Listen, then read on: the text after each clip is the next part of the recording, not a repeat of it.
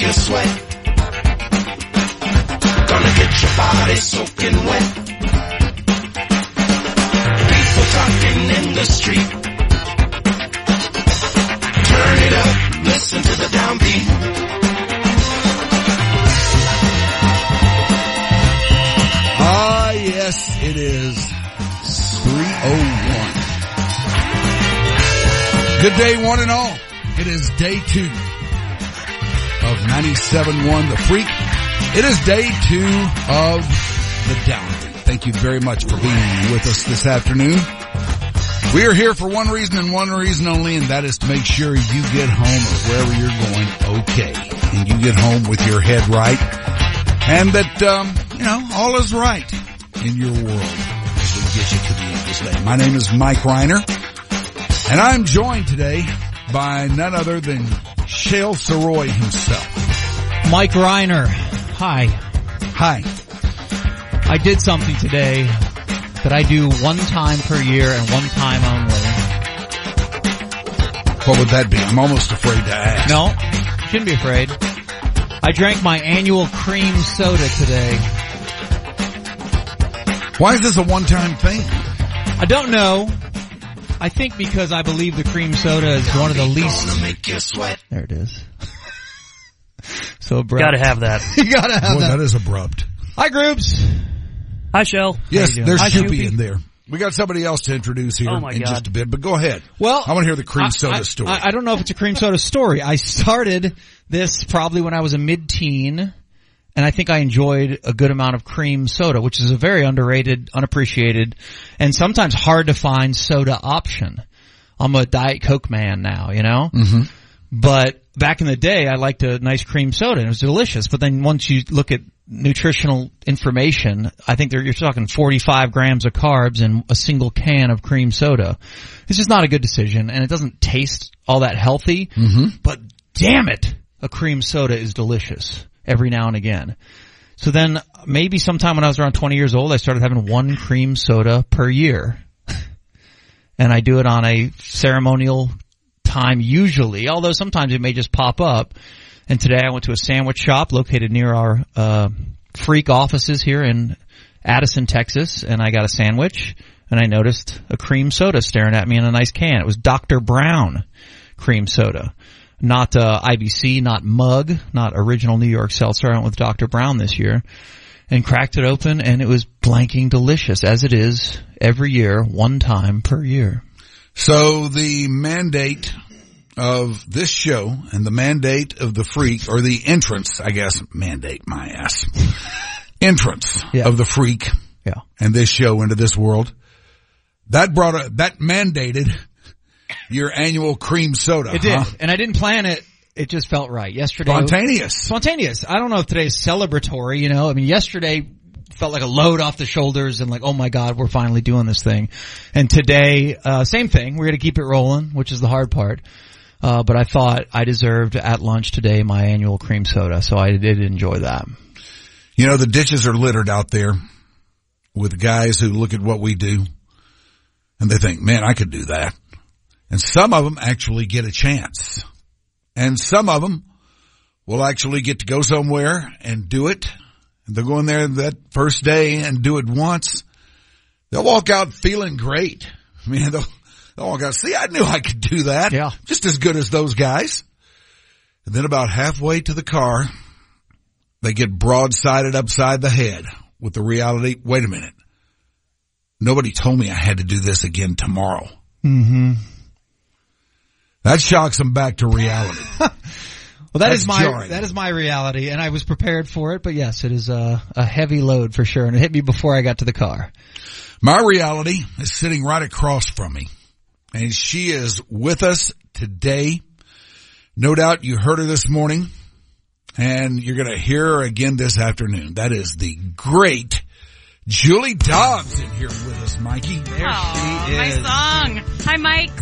Hi, Julie. Hi, Jules. I'm happy to be here today with you. Thanks for having Um, me. I'm delirious that you are here. I think part of this journey that we're all taking together is getting to know each other. The three of us know each other very well, but our listeners may have zero idea who I am. I think a handful have no idea who Mike Reiner is or who you are. So I think part of this, we all hold hands, we skip together through the park while Pat Green's music is playing Sounds beautiful. and uh, and kind of assist in all of us getting to know each other. So you are first up. I don't know if Okay. you'll be with us today or all week or how it's going to play out, but we want everything, or everyone to understand how we're all working together, getting to know each other, and you're going to be part of this bad boy Well, today. thank you. Today, Yeah.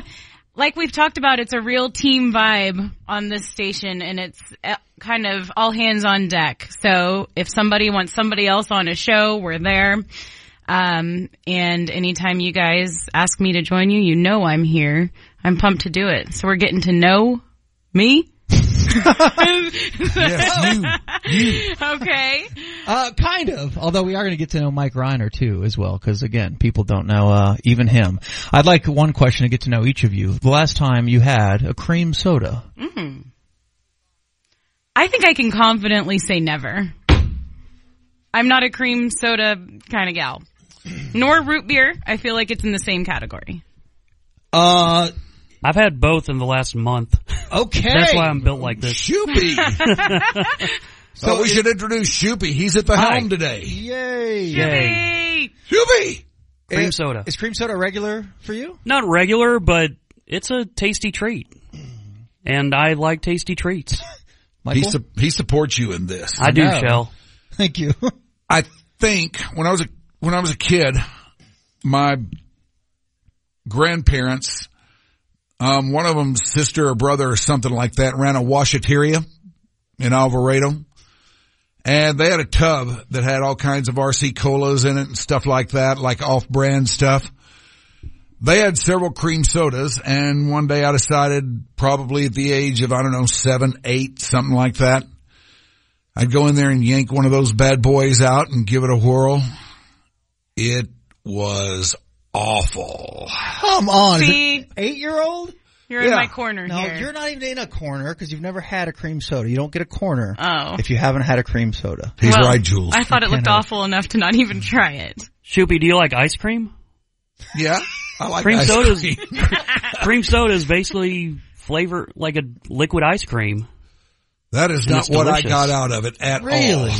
Yeah, Ice cream's not supposed to be liquid. Ice cream's supposed to be ice cream. That's the beauty of it. It can be whatever it wants to be, Okay. Julie. because it's so Shape- great, shape right? shifting. Right.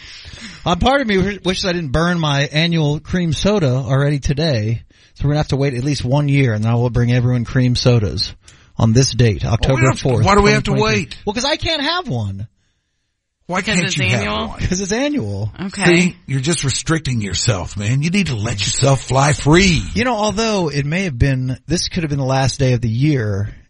You know, Yeah, fiscal, yeah, the fiscal cream soda year.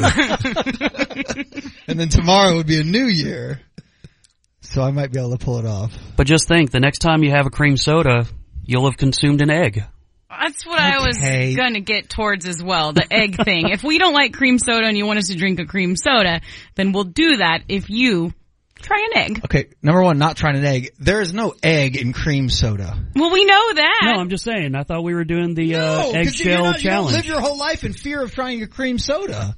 That's not an equivalent. That's true. And I don't He's want- right. why are you? Why do you fear eggs? I dude? don't want this egg, dude. It's just so Boy, weird. I, love everything I- I am about you, so but I right don't there with him. understand It's this. not even funny. Thank Julie, both of them hate eggs. It's so it's so strange, and not just hate. He just used the word fear. I fear an egg. Yes, I do. Yes. It's the most harmless little object there is. Oh, it's vile. I don't know if you know this, Mike. I think Cirque listeners from back in the day know it, but I made the mistake for, s- I don't even know why. It wasn't even a, a give and take. Like three or four years ago, I think it was my brother's birthday and I said, you know what? Brother Cash, on your 50th birthday, my gift to you is going to be I will eat an egg.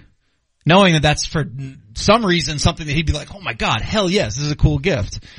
And now, Now, is he a big egg oh guy? yes, he's a normal person. Okay, all right, okay. Average egg a guy. big egg guy or average egg guy, yes. Probably every day, every few days, whatever. I am terrified of the egg. And now he is past his 49th birthday and we are about, I don't know, eight, nine months away from his 50th birthday. And I think of it every single day as one of the worst decisions I've ever made to tell him that. And I am petrified of that day. Is there anything you fear more than the egg in this world? or is Not- that it for you? Not to put in my mouth. you said that. I didn't tell you to say that. You Uh, just said for- that. as far as edibles, yeah, no, nothing is anywhere near the egg. Okay. And But- I know I eat cookies and cake. I eat all kind. I've probably eaten a million eggs in Yeah. my life, and I, it's a mental thing. I'm not allergic to them. Well, this works out perfectly now because you have a grand forum to do that on Cash's 50th birthday. You can do it on the freak. We'll tease it for about a month. poor guy gagging and tearing up. Yeah. Oh Gosh, you're going to be fine. Why are you We- anti? We, need to get TV in here for this. It'll be Mm-hmm. uh, we're gonna we'll have Twitch and YouTube lined up long before that. For Mike eating And an we're gonna egg. average like 20 people watching, and that day there's gonna be 10,000 It's true. because I'm just my hand It's going to shaking shake. with it's going to rock the egg landscape. egg shaking on my fork like the Jello in Jurassic Park.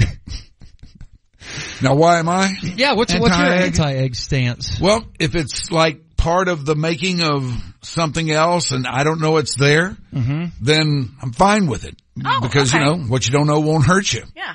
I mean, even if I do know there's one in there somewhere, most of the time it's not, you know, like sitting there staring at me the way they sometimes do. Sunny side up. That's probably the scariest for you. Oh God. but Well, yolk just looking right back Oh, at you. man. Eat me. Saying, hey guy, try me. I'm going, Jiggling. Hey guy. I don't know. I, I, I hate everything about it. Taste, texture, everything. What was the last straight up egg you ate? Can't tell you. Really? This has been a, a long ongoing project for me. But when you were a kid, you ate egg. Yeah, it probably would have been when I was a kid or maybe, um, I'm trying to think if I got off on any kind of egg binges as an adult. And I don't think I did. This, this is ongoing for a long time, Yeah. but not a lifetime thing. Cause you know, when I was a kid, I wasn't that crazy about them, but I would eat them every now and then. And then the older I got, the more I just completely turned on them. I don't remember when mine started either because I think I probably did when I was a little kid. And I know my mom would make me uh, this. No, no, this is a cheese omelet. You know, and it was probably just a, an egg omelet. Oh god, I'm She was terrible. trying to trick you Yes, from the and she. pro- beginning. Mm, I can't even think of eating it. That's my girl, Vida. Yeah, Vita's a prankster. And then I think one day I was like looking at it, I'm like, wait, this is not all cheese. And I bailed on that. And also one Easter, my brother Cash pulled the hilarious prank of run up behind me and just from like behind and just slap an entire egg right in my mouth. and I turn around like crying with egg all over my lips. Well, maybe that's That- where that's they not- need that's it. not a That's good pretty brother traumatic. there. I know. I mean, we were young teens then. I was probably, uh, Cash is an awful person. I think we have to just but acknowledge everyone that. at age 14 is an awful person. Nah, he still Well, to is. their siblings usually. Yeah, fourteen Yeah. and eleven. That's Some are worse than others. Not every 14 year old would do that to you. No. I wouldn't do that to you, Shell. I know. Um, is it is it just the taste or is it the sight? Like, are you scared of Easter? An Easter egg hunt? is that like your worst nightmare? I don't fear the shape of a uncracked egg. no. Okay. it's a pleasant shape actually, and bizarre It's kinda anomaly of soothing. nature. I think it's Yeah. interesting. Yeah. Nice and I smooth. mean, I know I don't fear Easter or bunnies. Okay, just checking if that was like your version of Ha- Halloween, Halloween is Fright Easter? Fest is the Easter bunny No. hiding eggs all around. No, this I don't. World. I like egg hunts. Okay, good. I even like egg rolling. I even like an egg toss. And I even realize that if an egg toss goes wrong, you could have the egg splash You splatter could. all over your Yes, hands. And I've that's had the that. penalty. And that's Yeah, now I like an egg toss too, provided you're tossing them all into the trash. okay. yes. Well, that's Should wasteful. we do the the freak egg toss this Easter, our first event? yeah. Let's do. Let's do it. I do think like a field day would be a good idea. We've talked about the different things that the Freak as a station can do for events, activities, promotions. A field day where we all have different activities that we have to participate in, like the egg toss, Yeah. like the, three-legged, three-legged, yeah. Potato sack race. yeah. I think that'd be fun. I'd love to see you in a potato sack race, I've Mike. done it before. okay. Undefeated. Or groups. Wouldn't groups be great in a potato Yeah, sack? no. I'm too low to the ground. A lightning bolt. I finished second in the slow bicycle race in the fourth grade field day at TG Terry. I did. I love you So I got so back much. on that for down. it. Yeah, we all just back away. What is Yeah, slow? nobody wanted bicy- any part of that. what category of racing is slow bicycle race? Well, you're going about two miles an hour and there's a guy kind of walking alongside you to number one, make sure you don't go faster than that. And number two, make sure you stay on your bike. Okay. That was Bobby Green for me. Oh my gosh. You remember everything. You're brilliant. I really don't. I do feel like that would be challenging though to go really slow It on is. a bike. Oh, it is. It takes a lot of balance, Yeah, it does. strong core. Yes. So the actual race is who can go slowest but stay up and not touch your feet down? And go slowest, but go faster than everybody else who's trying to go slow. It's harder than it sounds. So weird. Yeah, everybody, everybody's trying to go slow. Yeah, but somebody is going to go a little bit faster than everybody else, and that person wins. Why wouldn't that person lose? Um, I don't know. It's I still a didn't ma- race. I This did- is I like the did- yeah, it's speed still a walking race. Olympics thing, right? No, but I think a fair race would be who can go slowest, cover the least amount of ground, but never put a foot down. Well, that would make m- the most sense, but look, it was the fifties. that has everything to do with everything. Nobody knew what was going on back then. you I just like had it. to have been there. I do like the idea of freak field day. Mm-hmm. Cause when you're in like seventh, eighth grade, and was you the have best. those, and then did you divide in like colors, like the green team, the white team? Oh whatever? yeah, that still happens right now. Really? Kids are doing field days divided in colors. Really? Yeah, it's fun. We could do the the rope one, you know, The tug of war? tug of war. That's the word. Yeah, the, the big old rope. Red Rover. yes, Yeah, Red, Red Rover. Rover. Yeah. Dodgeball. I love dodgeball. Oh, I love dodgeball too. Did you guys ever play uh, what we called it bombardment, which was uh, cousin of dodgeball? And frankly, I think it's the perfect version where dodgeball, normal rules, except each team has a bowling pin that's at the very back of your team, like under the hoop if you're playing on a basketball court. And there's two ways to win. You could either eliminate everyone on the opposing team or knock down their bowling pin. So you'd actually have a pin guard Okay. who's the fa- the last line of defense. And as you whittle down the players in the traditional dodgeball way, uh, you could then decide: Do I want to go for the person or go for the pin? Mm-hmm. Similar to capture the flag, like a different kind of take on it. Probably same family, but I Yeah. Mm-hmm. loved it. And to this day, again, you can ask my brother Cash; he'll tell you that he's the greatest bombardment legend in Miami Montessori school history. It's taken him very far in life. Yeah, exactly. He's doing God, well that for was himself. fun bombardment. Let's play it. Never played. It must have been a bombardment- Florida bombardment. thing. I mean, there, Yeah. all you have to know, know is how to play dodgeball, and then Well, that I do. the rest sort of fills That I itself do out. know. Yeah. Well, you've got the downbeat here. Hell yeah. We got a whole nother big afternoon. Uh, give us a little rundown of what we're doing today, Mikey. Yeah, it's going to be a pretty Reiner heavy day actually, because again, four o'clock we have something called "Who Are These People." I'll go probably tomorrow. Julie, if you're still with us, you can go Thursday, Okay. and then whoever is uh, jumping in, and as we all kind of get to know each other and let the new listeners get to know all of us, Okay. uh, we figure why not start from scratch and tell them a little about ourselves. So Mikey's going to do that today at 4 p.m.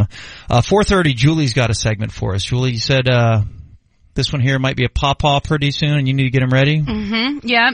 Yesterday in your opening monologue, you mentioned that you thought that you might be in a spot where you're kind of just hanging out, getting ready to be a papa someday. Mm-hmm. But then you came back into the radio game, which we're so thankful that you did, but you still might become Yeah, a papa pawpaw is someday. still so ahead, we can work it perhaps. into the radio game and I've got a little, um, activity for you coming up at 4.30. I love it. Can't wait. yes. Five o'clock, it's going to be the debut of Fun Drive because our plan here is 5 p.m. every single day to do something fun. Um, you know, Well, there's there's fun to be going on. fun needs to be going on. There may be other stations, you know, talking hardcore sports at that time. Who knows? We're going to guarantee you five o'clock every single day on uh, on the freak on the downbeat. We're gonna have fun. So fun drive debuts, and that'll be a reti- retirement quiz for you that I've prepared. See if you know the things that have happened in this world since January sixth, twenty twenty. When you called it quits from your previous job, your previous job was at KTCK, and I think uh, we'd be kind of doing a disservice if we didn't address some of the feelings coming out of them and uh, around the metroplex about your return to the airwaves. So I think at 5:30 today we'll do a little blowback talk, and uh, that's kind of up to you. I don't know how you want to handle it, but uh, some articles out and some hot sports opinions being fired your direction. And I think why not chat about it? We're going to be an Yeah. open book uh, here at the Freak and our our whole existence, and we're not afraid to talk about it. We're going to back down from uh, Absolutely not. from chat. So Absolutely not. and if anyone out there is a uh, P1 or a soon to be former P1 that wants to support what we're doing, you can follow us at Downbeat DFW. And if you have any questions for Mike, uh, from either side of the fence, Yes. you can fire Bring 'em. those up on the Twitter account at DFW or at Downbeat DFW. And we ain't scared to ask him straight up. The horse's mouth. I ain't scared to answer them straight up. Another thing Mike was known for and is still known for is he is baseball Jesus. So that'll be six o'clock today as he has some thoughts on Aaron Judge being in town, attempting to break some home run records. And I know you're a student of Roger Maris and uh, we're going to talk a little long ball as it applies to uh, what's going on at our local stadium today and specifically the history of Roger Maris. And then of course we will end the show in the Sunset Lounge where I think we're going to answer the question, have you ever been fired? Julie, would you say yes to that question or no to that question? Yes. Okay. I got a doozy. Affirmative. If you got one and Mike basically when I asked him said, Oh yes. so we will It's something I'm quite familiar I with. can't wait to hear it. we're gonna cover all that. Well I wanna cover something real quick that I'm glad Julie is here for and it involves our friend Michael Gruber in there. I don't know if this has been Uh-oh. brought up on air. But we, before we launched, uh, yesterday, last Friday, we had a big meeting among many huge meetings we've had. Yeah. And it was a sales meeting. And we got to meet all the sales representatives here at 97.1 The Freak. And they're all very friendly. They're all incredibly fired up about uh, this new opportunity for them. And uh, if you want, we can get into that party last night a little bit where a lot of our potential clients and current clients got to meet all the new staff and we got to, you know, hang and mingle with Mark Cuban and Dirk but it was the sales meeting where we got our first introduction to them. And, uh, you know, as they tend to do, Ben and Skin seemed to kind of MC the thing. And, uh, they were speaking very highly of all of us. You know, like, oh. Oh. my God, the legend himself, the return to radio, the old gray wolf, it's They Mike were Ryder. large and in charge. And they said nice things about me and I, about Julie and KT and Kavanaugh and Christina, everybody. And then they introduced groups, I think, Oh You're- my gosh. And we got the giggles. It's like when you start laughing in church and you know you shouldn't be laughing, but you can't stop. Yes. Julie and I had a super giggle and we couldn't stop for a good 90 seconds because they had one of the nicest intros reserved for Michael Gruber, Yeah. essentially centering around him being possibly the sweetest man on the planet. Yeah. And it's just A little this shoo-shoo. build up and the whole sales crew is looking at him, you know, kind of wide eyed, like there he is, it's Grooves, we got him. And he's supposed to, he doesn't have to, and he had to say one thing to the people of our sales force, and you can edit it as needed, Grooves. What did you say? Your first and only words in this gigantic getting to know you meeting. Uh, I waved to all the salespeople and said, all of y'all can go F yourselves. It was shocking. It was very shocking. It was perfect. Thank you. Shocking and, well, Ben built me up as just the nicest person ever. So it's like I could either try to try to build on that or just go against type and have a little fun with it. shatter the whole house. it was so funny. And Julie, I was sitting next to Julie, pretty far away from Grooves, and she whips her head back at him and then back at me. He's like, "What did he like? Try to clarify?" oh yes, he did. I'm like, "He did." I was He laughing. absolutely did. Did he just say that, Mike? And then he- They all seem cool. I figured if they don't get that sense of humor, then we're in trouble anyway. no, so dude, it was. they were all into it. They laughed. Have you gotten any uh, new clients since then? yeah. Any live spots for you today? What? I haven't either. That makes you feel any better. It was so funny. And then Julie and I rattled off about 90 seconds of just, I couldn't stop laughing. I had tears in my eyes. it was so wonderful. funny. It was so very Groobs, and I did have a moment last night when we were all being introduced. I was like, Groobs, don't do it. Yeah, I know. don't do Yeah, I- it. This I is a couldn't do it different twice. Thing. Dirk is here, Mark Cuban's Yeah. here. Don't do it. do it on the microphone last night. God, that was fun last night, wasn't it? Oh, it was a blast. It was lovely to see everybody out there and a great way to get this thing off and running. I couldn't believe Dirk was there. I couldn't either. He was like one of us. I mean, he obviously wasn't, but he was just hanging out like one of us backstage, waiting for his turn to go on stage, be introduced. Yeah. It was Dirk. And he acted like he kind of knew who I was. That was neat. Did he say your course he name? does. I saw Cuban see you and Yeah. Mark Cuban see you and get excited. Yeah, yeah. I well, he think- does know me. He hates me. No, he doesn't hate you. I think he does. No, it did not seem like it last night. I think he's somebody that if he hated you, you would know it. Well, we put our um, hostilities aside just for one night. Why do you think he hates you? Not your Luca HSOs. Is there an actual? Um, that may be them. He, I don't think he hates anyone. It's funny because on the speakeasy this morning, which is on from 7 to 11 Heck here yes. on The Freak, Jeff Kavanaugh had the same feeling about Mark Cuban. And he said, I think he hates me. And he apparently has been blocked on Twitter by Mark Cuban. Yeah. Um, so I don't know. Maybe he's just a has a heavy hand on the block button. Well, at least he's been followed. At yeah, least He knows who he is on He there. knows I don't who think he he is. knows who I am. I bet he guarantee. follows you. we got to get a weekly with Rhines and Mark Cuban. Oh, Probably wouldn't be too hard. Let's do it. Yeah, we can do it on Thursday if you want. Let's do it. We can get him. He's super stoked, soaked, and wh- this is the home of the Mavericks. Ninety-seven won the freak, so obviously they're pretty happy with this whole shift and how it kind of gives a uh, all pulling in the same direction vibe to Mavericks basketball right now. So, yeah, he's stoked. But that was really, really fun, man. I think it was it was it Kenny's Woodfire Grill Oh my that gosh. catered that thing. Are you Yes. joking? The food was amazing. I had no idea. Do you do you see the size of the to-go box that I put together when I left? I did. I tried to sneak out the side door Oh, just one. too. I took four. Ah! One for Simon. Yeah, one for Simon. The dog's like ahi tuna. Probably so, right? That ahi Dogs tuna like was so anything. good. It was so Like good. I was embarrassed because I'm like, you know, we're we're just on stage, so I'm like, they know, you know, people know who we are. Like you're normally at a buffet and no one's staring at you, but I'm like, every time I walk by, they, some people there knew who I was, so I'm like, is anyone tracking how much ahi tuna I've plowed through tonight? That's the exact same thing I kept going back to was the ahi tuna with the little dip of wasabi little sauce on wasabi. top. It was so good. God, My Excellent fun. my husband Excellent. arrived right at the very end after the Stars game, so he didn't get to see much, but he arrived just just in time for me to get away with four to go boxes because I Yeah, gave him girl. two. I had two. I said, "Your work here is done.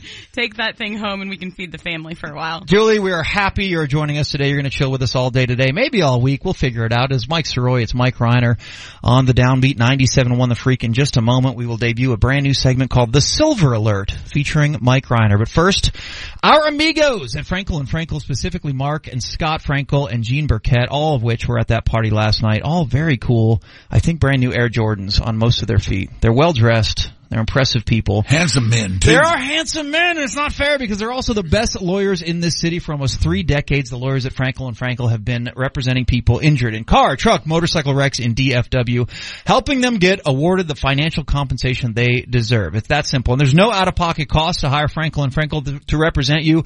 Uh, Frankel and Frankel get paid when you get paid. It's that simple. So, if you're in this terrible situation, imagine this, your family or yourself, any family member gets hit by a commercial vehicle, 18 wheeler, delivery truck, any kind of business owned vehicle, you need to call the Frankels ASAP, like immediately. Don't let evidence disappear. Commercial businesses have teams of people that go to work defending them and they do so right away. So why shouldn't you have a team of lawyers going to work to defend you immediately? And that's what the Frankels do. You and uh, them and their team get you the family and money you deserve from Frankel and Frankel, Mike.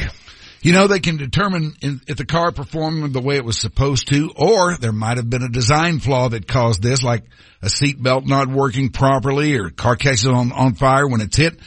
There are all kinds of issues that can contribute to severe injuries, and they have to secure the car for one of these cases. And if you think someone in your family might have a case like this, don't wait. Call them right away because without the car, there is no case. What you need to do is add Frankel and Frankel to your contacts in your phone. So when you get in a wreck, you will have their number right there for you to call 214-333-3333. Don't wait. Call it as soon as you're involved in a wreck. Find them online at truckwreck.com. Frankel and Frankel, principal office, Dallas, Texas. You're listening to The Downbeat on 97.1 The Freak.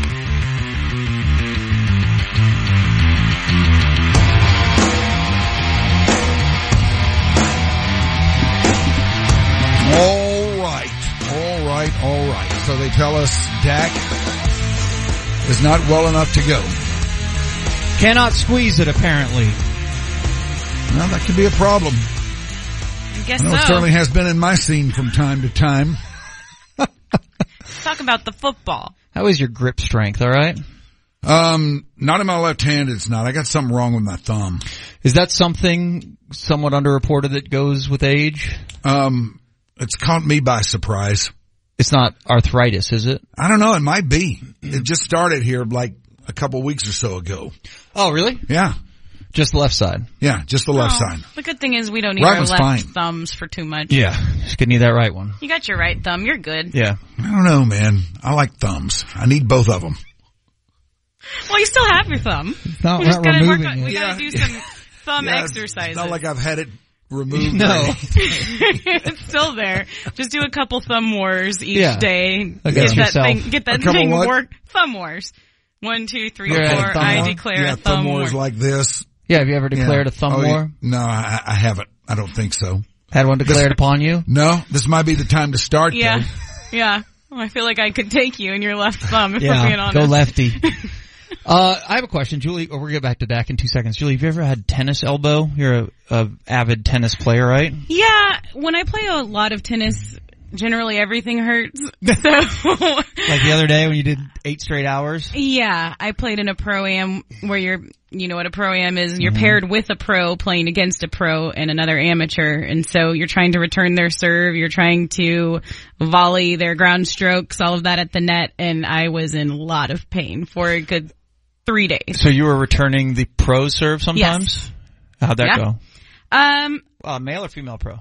uh, male, Okay. all male pros. So the interesting thing about a pro am is I think it's very difficult for the pro because they could easily take all of us, right? Mm-hmm. But they're trying to um, create a fun day for everybody, and people like me have paid to play, so you don't just want to get skunked every time that you're trying to return a serve. Um, but I did okay. I probably returned like 20% of them. Of Oh, the pro serves. Yeah. Were they So- heaters or curveballs? All kinds. The Yeah. spinny ones are the ones that make me feel like a complete Yeah. dumbass. when you think you're there and it just bounces the complete opposite Yes. direction and you just pout. So who is the pro? McEnroe or Lindell? Or, Yeah. That would Something be cool. like that? No, just, Mm-hmm. Yvonne just Lindell, I'm sure. local pros from around town.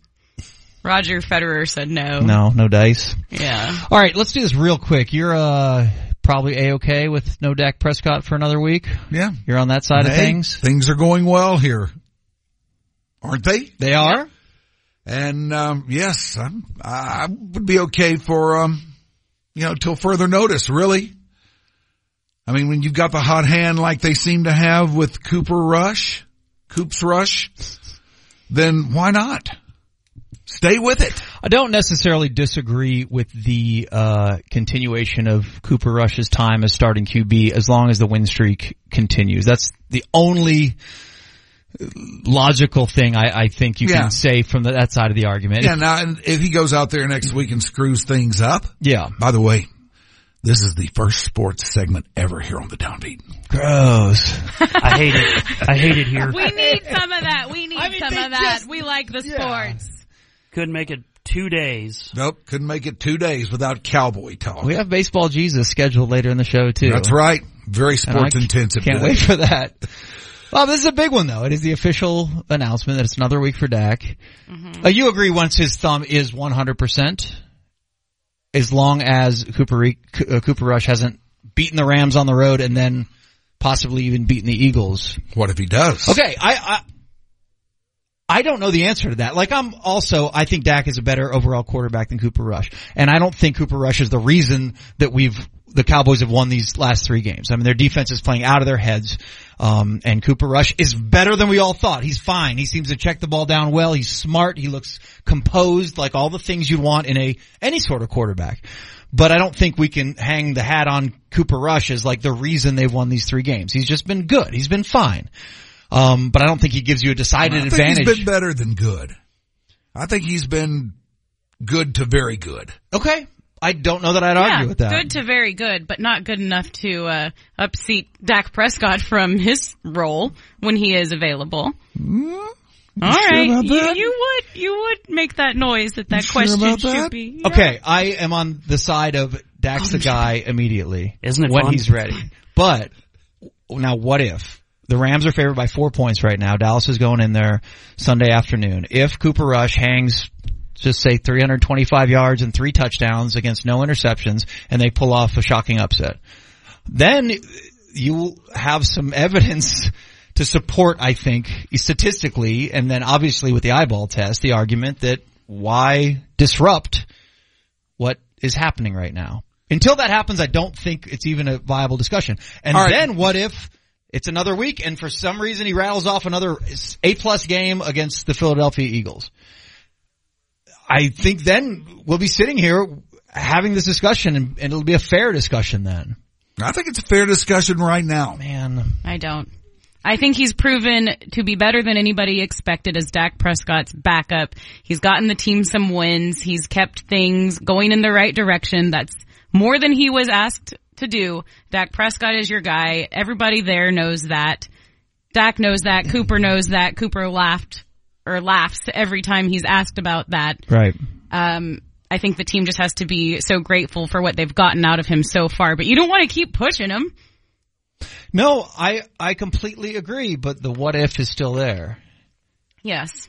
What if could always And if be you there. go and whip the Rams and play a flawless game, I mean, there's no, I don't have any real reason to believe he will. Although he ha- would, he hasn't th- officially thrown an interception yet. Although he had two, which of is them. actually pretty amazing. yeah. In this league, though, don't you have to stick with the hot hand? Wh- When when you're in a situation like this, where there's a guy who comes in for another guy, you start to build chemistry. Things are going well. You're winning. Everybody's getting better. He's not making mistakes. The team is building confidence around him. I don't know. It's, it's hard for me to turn away from that, especially with this team. Well, he'll get the chance this weekend because Dak has been ruled out. Yeah, he Um, will. He will. And, I know none of what I'm go- I'm saying is going to happen. and Aaron Donald might ma- make it real tough for him to look real good, uh, as the O line is still a little bit questionable. But you're going to get another week of Cooper Rush. Michael, Bring it. it's time for this. Ladies and gentlemen, we have a silver alert in the immediate freak listening area. He is male in his early 70s, and he is accompanied by two younger, handsome gentlemen. Do not be afraid of the subject. He would just like to tell you a story or two, and then he will be on his way. Hopefully. It is Mike Reiner, and this is called the Silver Alert. I've been watching with interest this situation going on with the Phoenix basketball Suns out there and this ownership imbroglio in which they found themselves. It appears as though the owner of the Suns is a really, really creepy, awful son of a bitch. And he is being forced out of the scene. He's being forced out of the scene in much the same fashion that the owner of the Clippers, Donald Sterling, was for many of the same kinds of things. Using inappropriate language, um, being creepy with women, having frank sexual discussions in the presence of others like it's nothing. And now he is being forced out of the picture of the Suns and they're going to have a new owner before long. Um, trouble is, and the thing that really gets one's goat about this is that yes, he's having to go away. He's having to divest himself of the club, but he's going to make a whole lot of money off of this. Now, this is something that guys like him and guys like Donald Sterling and guys who play in that financial ro- realm become very adept at. When things go wrong or things close in on them, they have to disappear. They have to go away, but they get a nice little kiss as they leave. Yeah, I've I've known about this story for a little bit. Robert Sarvert, uh, I don't even want to read the list of terrible things. They're out there. He said pretty much the worst stuff you you can say, and he did it in office settings and stuff like that. But what is the alternative? I guess it's a bad spot. He's a billionaire sports team owner, and I mean, what's he going? Thirty five percent of the Phoenix Suns, I think it is. Um, what's the alternative? I don't know if there is an alternative. It just really galls me that guys like this wind up making a, a whole ton of money on the way out for being sorry sons of bitches. that just really, really galls me. And I, I, I know there's nothing anybody can do about it. I know the, the, the whole prospect of owning a sports franchise for these guys is probably structured that way. And they probably have secret conversations with commissioners and other owners and everything like that saying, hey, look, no matter what happens here, no matter what you do, you can't lose money on this. Even if things go really, really bad for you, even if you wind up getting forced out, you're going to walk away with a whole lot of money for your trouble. Yeah. Is the, is the sports team like the smartest investment in the world? I mean, I'm sure smart business people know a lot easier, smarter ones where you make money faster, but it just seems like you are multiplying your investment maybe 10, all you have to do is wait. Yeah. And it starts, starts from day one just Right. about. I mean, once you're in there as owner, that's when uh, your investment incre- starts to increase in value. And you know, when you consider that owning a sports team can be a good bit of fun if you do it right, it's a big win situation for these guys. And that's fine, but once you pants a staff guy in front of your colleagues, that ain't cool. That's one of the things he did. Um, says here he asked a female employee if he owned her. Okay. Yeah. I wonder what the context there was. He just, they were chit chatting and he said, do I own you? That's See, I- interesting. I, would imagine in his head he's flirting.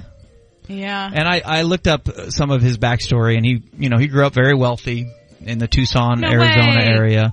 And I think dudes like this just don't ever learn No, The they don't. no filter, sense of they don't. reality. No. and, and uh, you know, the They people grow that- up thinking they can get away with anything. and, and the people around them have been laughing at their terrible jokes for their whole life. And you think you're funny and you know, I'm quirky and I push the limit.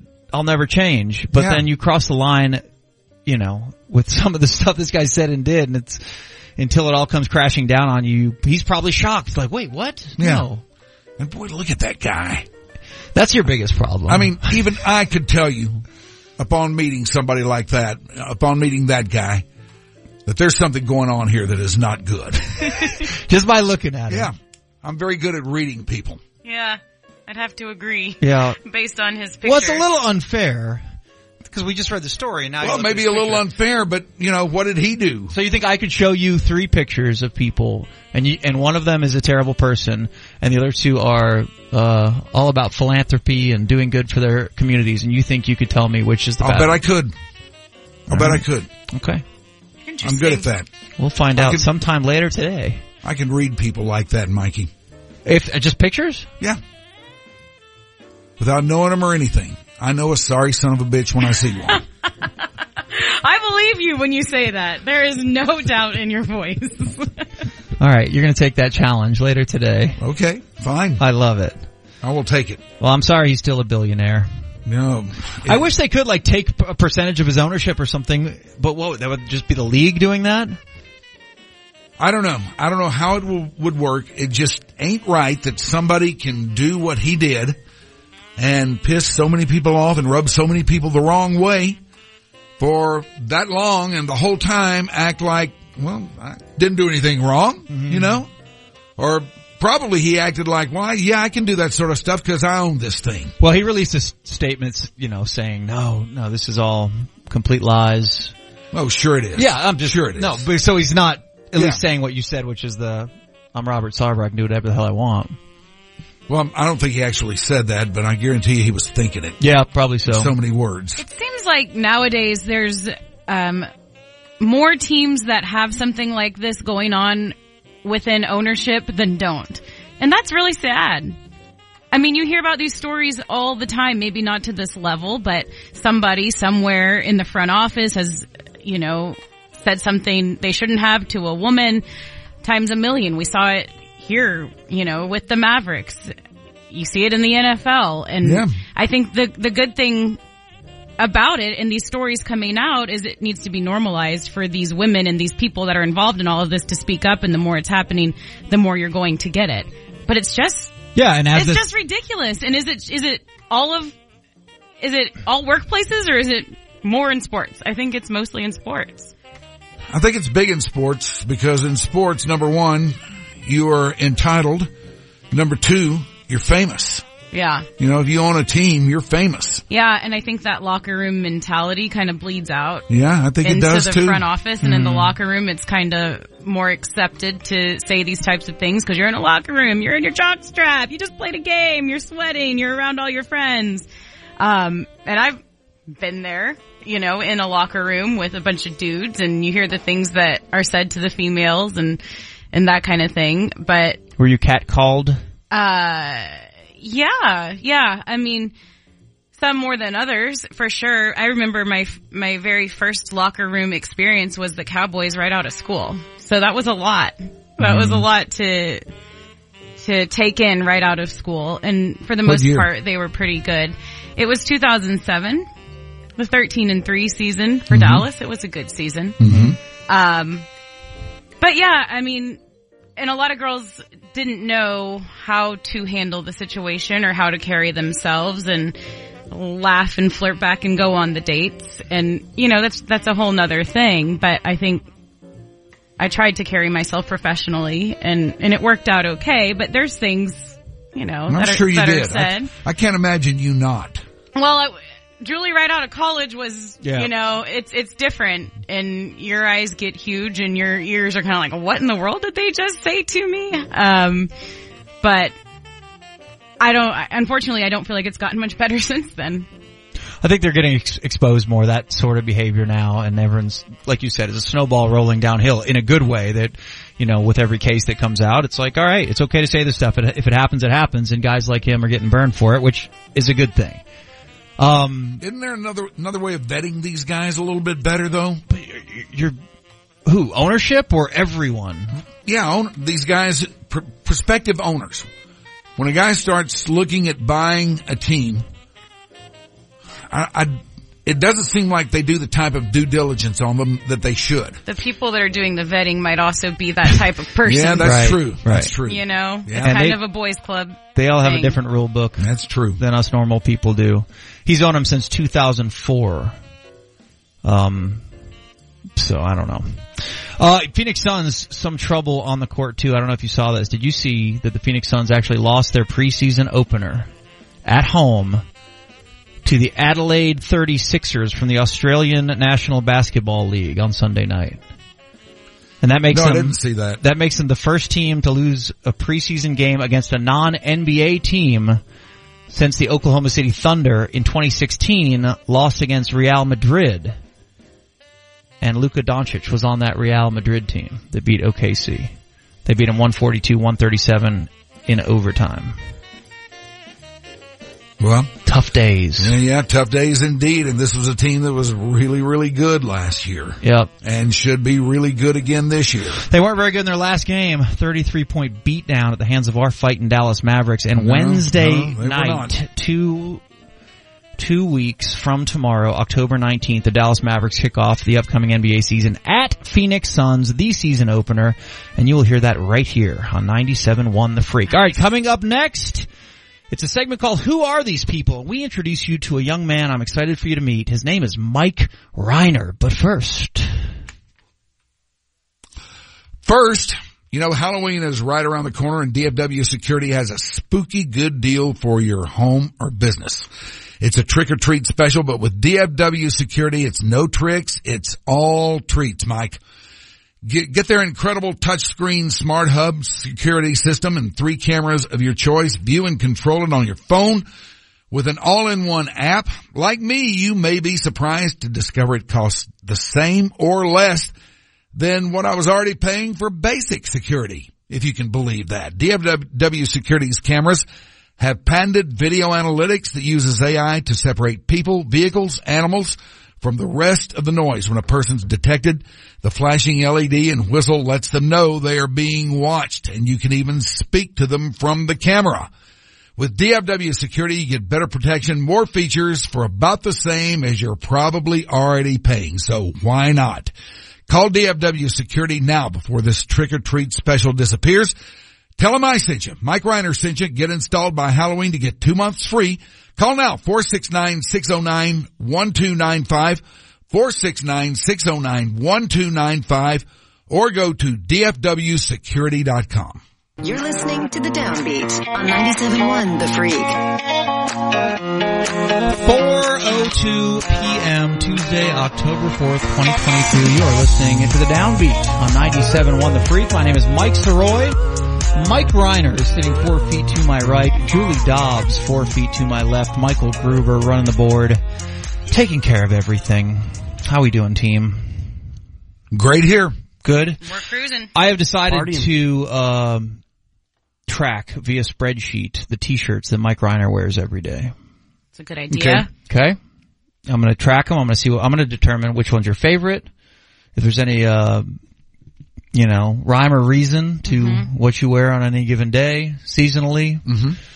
And I do appreciate today's shirt. Yesterday was a yellow Kazoo shirt as a tribute to your former station. Today, this is just a red t-shirt emblazoned with large lettering in the front that just says Paul Simon Purchased at the show. at the damn show. And Paul Simon on a very short list of my favorite artists of all time, so much so that my dog is named Simon Oh. after the great Ryman Simon. You two were just meant to be together. Huh? We really were. You Isn't really that were. sweet? And I never have gotten over the fact that you're as into Paul Simon as you are. That doesn't square up with everything else I know about you, but I love that. I appreciate it. Well, 'Cause I love him too. I don't know what that means on the other stuff you think about me. I mean, you know, I love Steely Dan. Yeah, you do. We have that in common. That's right. You do. You have impeccable musical judgment. Thank you. I don't know about that. You know a lot about me, Mike, but I, we don't know anything about you. So it's time for a brand new segment on the Downbeat called "Who Are These People?" And we're going to take turns Getting to know you. getting to know each Getting to other know all about because we have some listeners enjoying us that uh, are normally ticket listeners. We have fan listeners. We have Eagle listeners.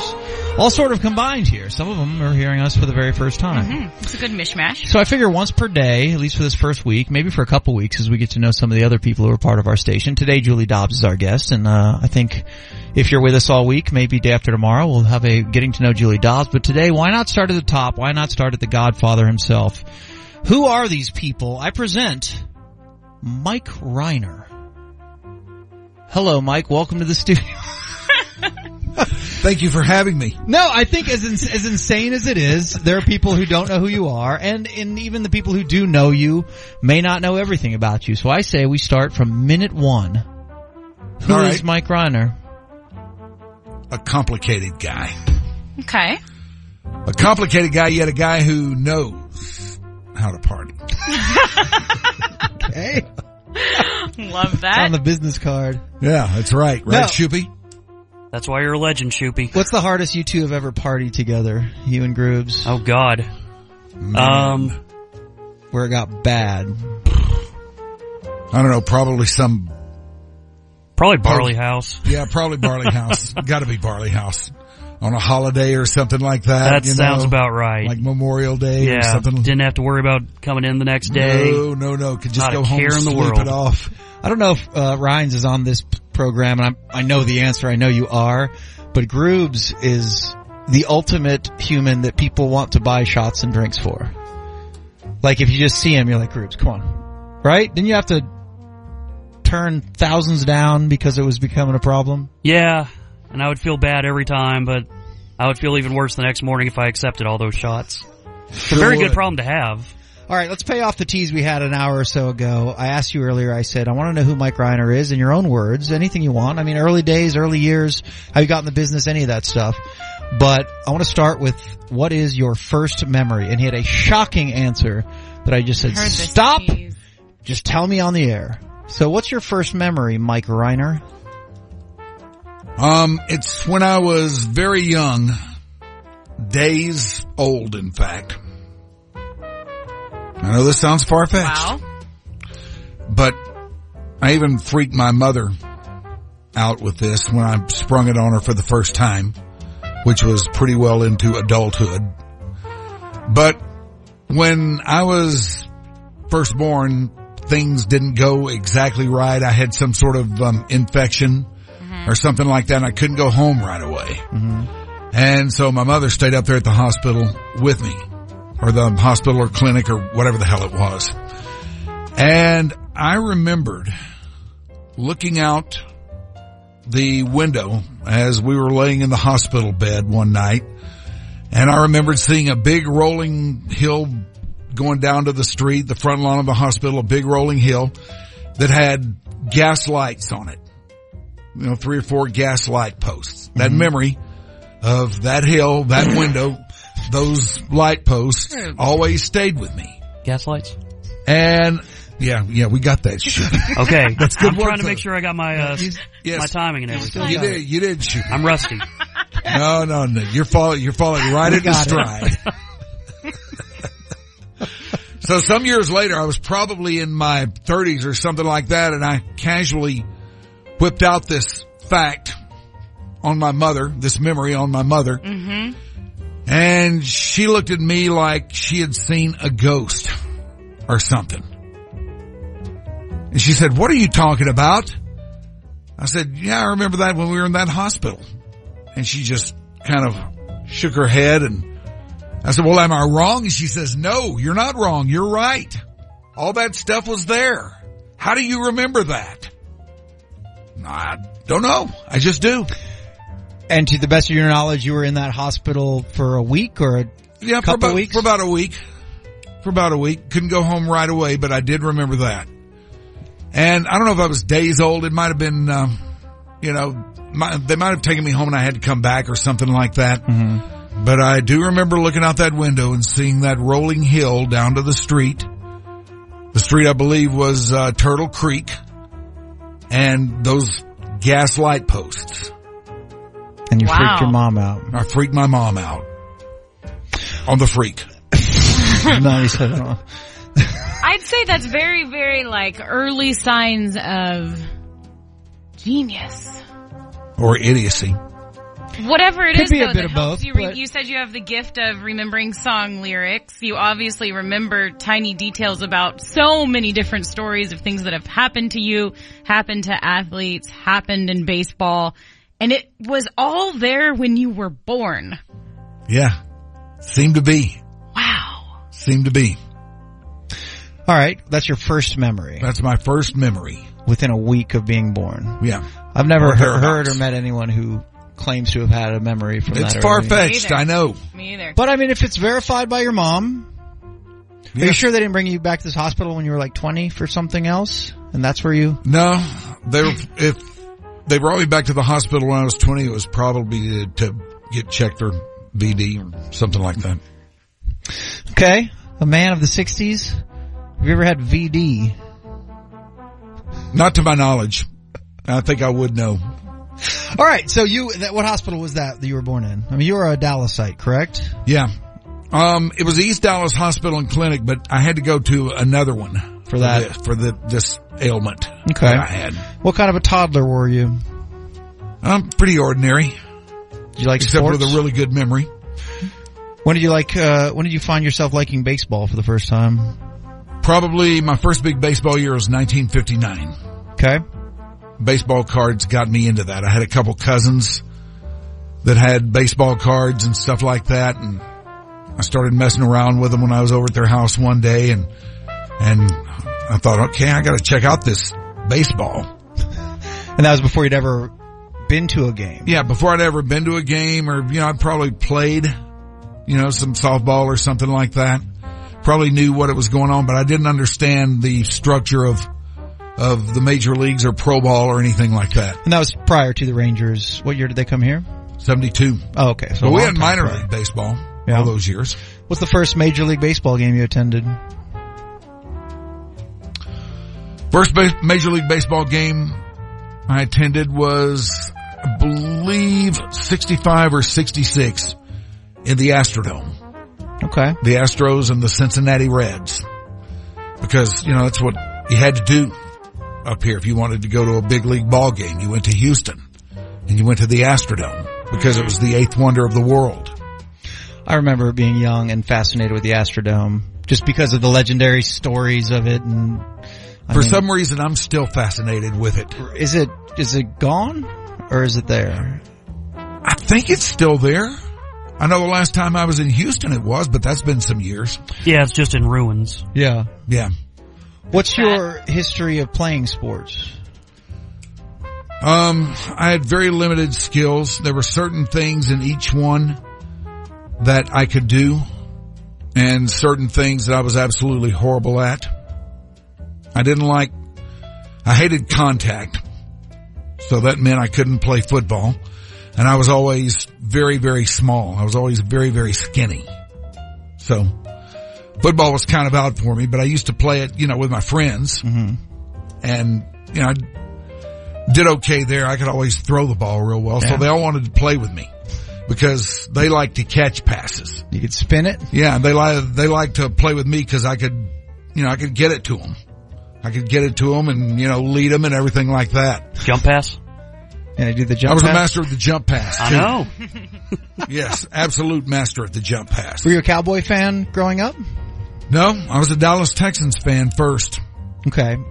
because my dad would not take me to Cowboy games, but he would take me to Dallas Texans games because he admired the entrepreneurial spirit of Lam- Lamar Hunt.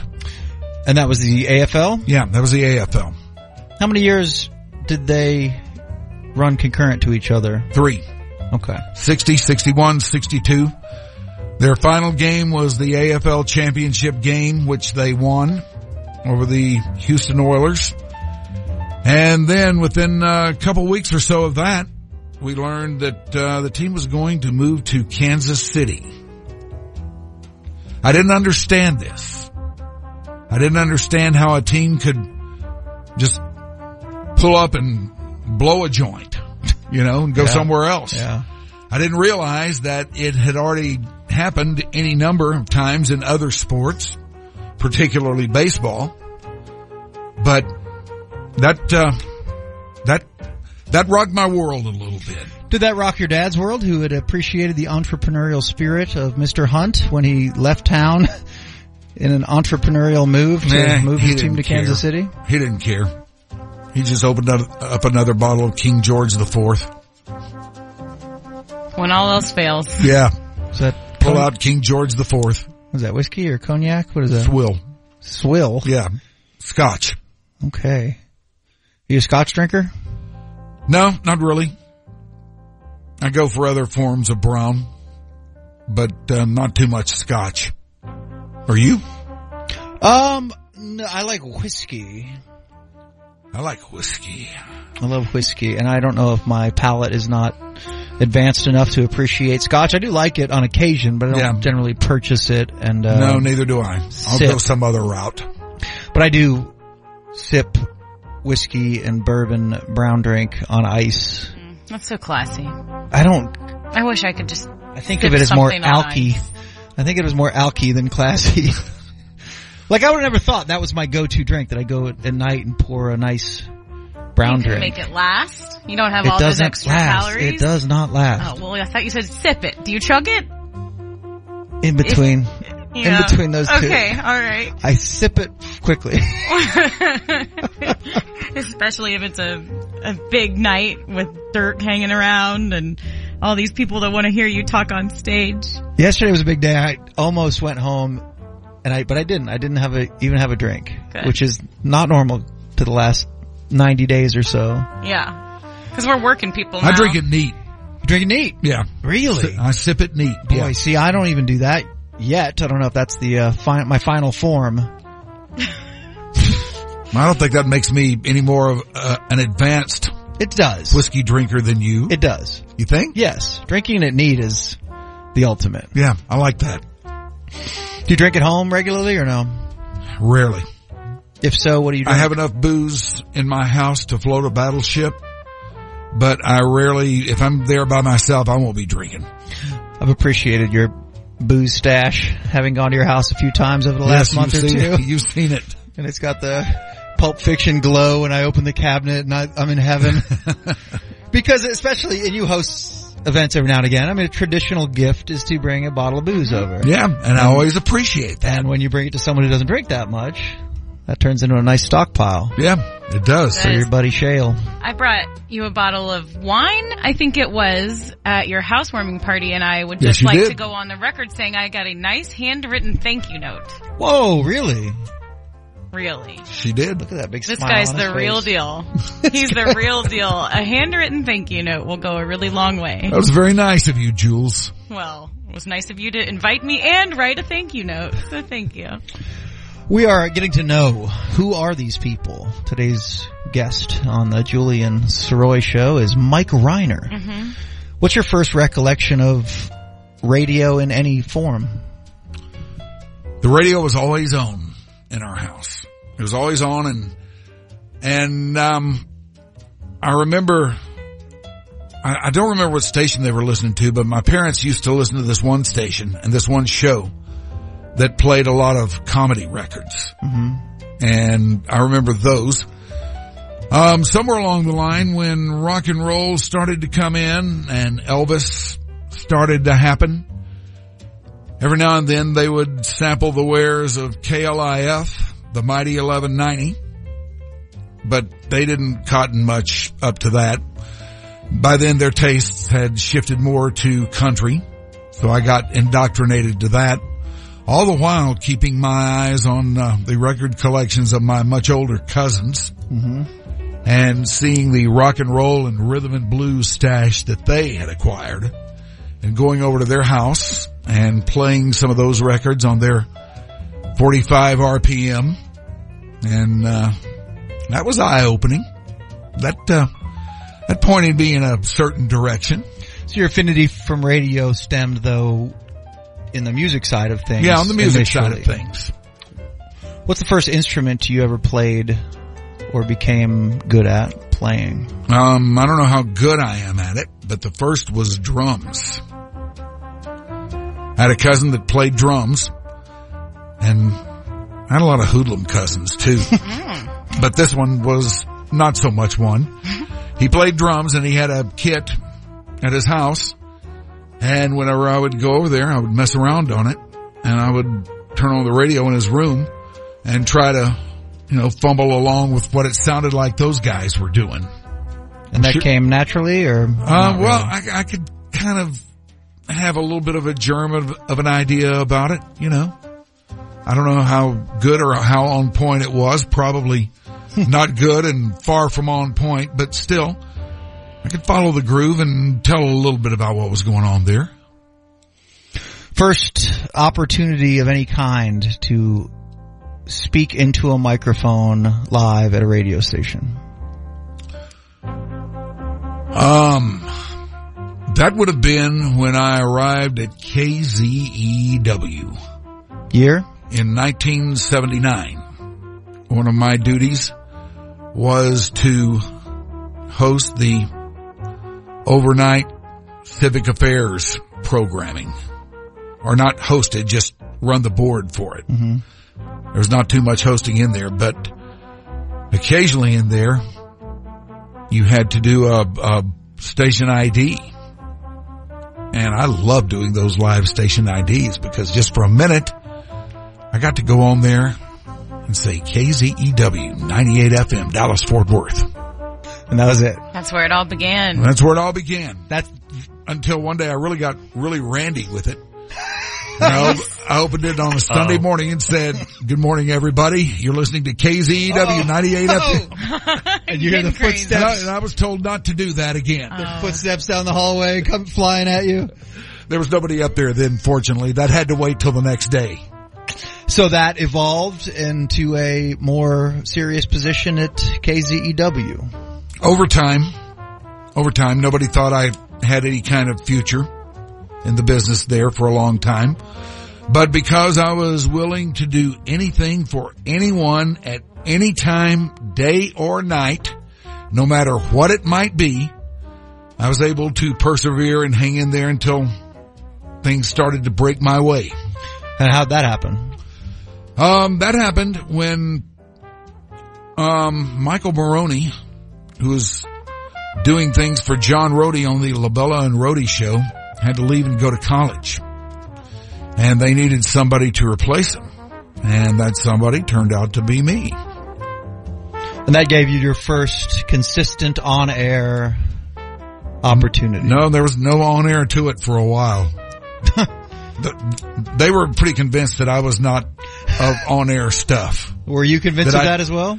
Um, Or did you aspire this whole time to I aspired this whole time. to advance they, to an they, honorary they, they position. couldn't tell me that I wasn't.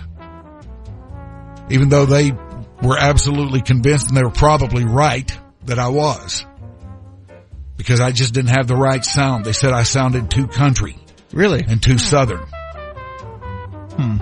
And so I said, okay, then we'll see if we can't get rid of some of that. So is that when the first permanent on-air opportunity came about eventually? Um, that came about when the Labella and Rhodey morning program needed um, a producer, and I was elevated to that position. And football season was about to start. We needed some sort of Cowboys presence. Neither one of them knew nor cared anything about that. So they said, would you like to do this? And I said, sure, why not? So I took it and ran with it and off we go. All right. So the zoo for how long? Seven years. And then what? Um, after that, I was kind of in the, into the great wide open for a while. That was 79 through 86. I landed at WBAP, did a year there as a lowly sports minion in their sports department, but that was great. I loved it at WBAP. That was a, a great station back then. And uh, then that uh, came and went because they were going to bring on Randy Galloway and they had to get rid of everybody so they could pay him. Are you still in touch with Randy Galloway? yes, I am. And as a matter of fact, he he left me a note yesterday. He left him a voicemail yesterday. Yeah, Okay. yeah, he did. And it was awesome. He was on the uh, podcast I remember that. I did a few weeks ago, Uh-huh. and and it was awesome hanging out with him. so he just wanted to leave you a note yesterday congratulating you on the freak or what? Yeah, yeah, Yeah. that's what he said. Yeah. He said, "Hey, if you want to do this, go for it. I'm right Awesome. there with you." Hell yeah. Great guy. Love Randy Galloway. So what year after the Galloway, is the Galloway situation you're talking about? What year approximately are we saying? Um, this would have been 1987. Okay. Yes. Right before I was about to become daddy. Okay. And then what happened? Oh, well, I got fired there. And then I ran into somebody who was doing something in the uh, tech, in the, for GTE. I got caught up in what was known as the tech bubble, Mikey. Did you? Yeah. Where all these communications outfits like GTE, Southwestern Bell, all those people. I don't know how this works. I'm not smart enough to understand anything like this. But Well, you were in the tech bubble? Yeah. Well, yeah, I know. Sounds but like but, you were but smart. I but You I were. still didn't understand You've it. been stuck in a tech bubble. But all these companies came became flush with money. They had more money than they knew what to do with. So what a lot of them did was they rigged up these phone scenes where you could call a number and they had a, a code where you could press a four digit code you could press to hear news or weather or this or that or whatever. They hired me to do their sports stuff for them.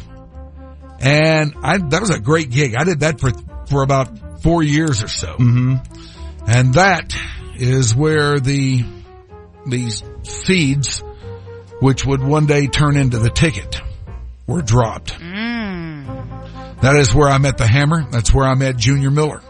Wow. Really? Yeah. Were they doing those sports reports too? Oh no. They had big time gigs. Really? Grego was at WBAP. Junior was at KRLD.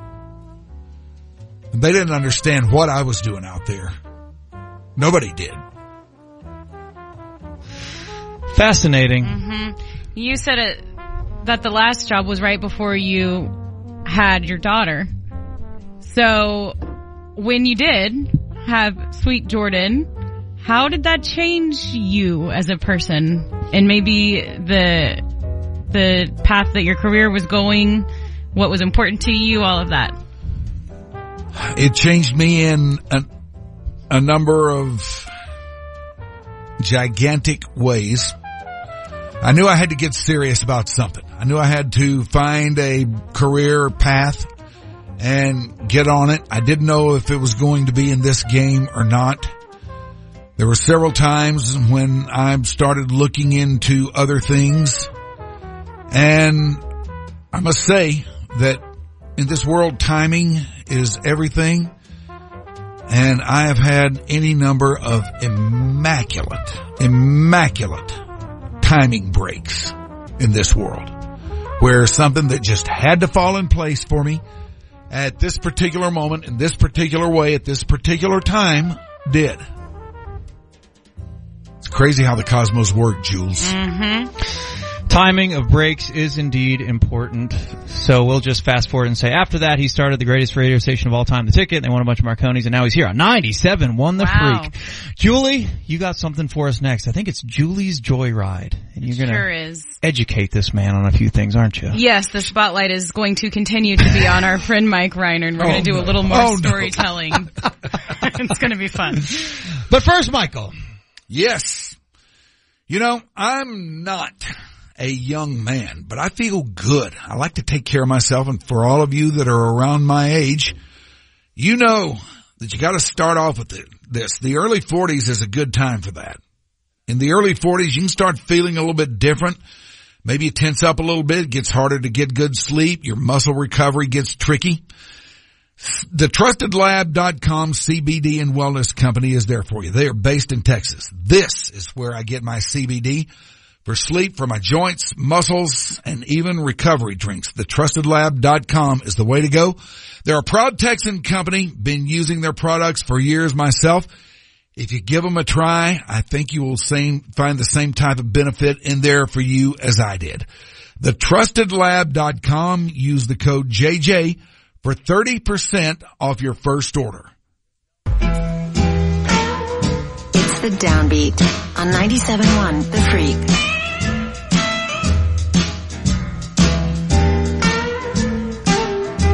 Now you dudes know what the freak is going on. I went all sports with We my do update. know what the freak is going on. and you did go off sports with it. I had about 30 seconds to do the whole thing. I didn't know I was doing that. And I nailed it. Yeah, there's a lot going on. It's a lot going on. We all know that, right? All right, you're, you want to do the next one then? With all your live spots? You can do the next what the freak is I going thought on. it was great. The divorce news isn't necessarily sports. That's a pretty big deal. I'm glad you got that in there. I know. We could even That's delve good pop into it culture sometime stuff. in this show. We talk pop culture here, Mike. That's a Yes, big we do. divorce. We love it.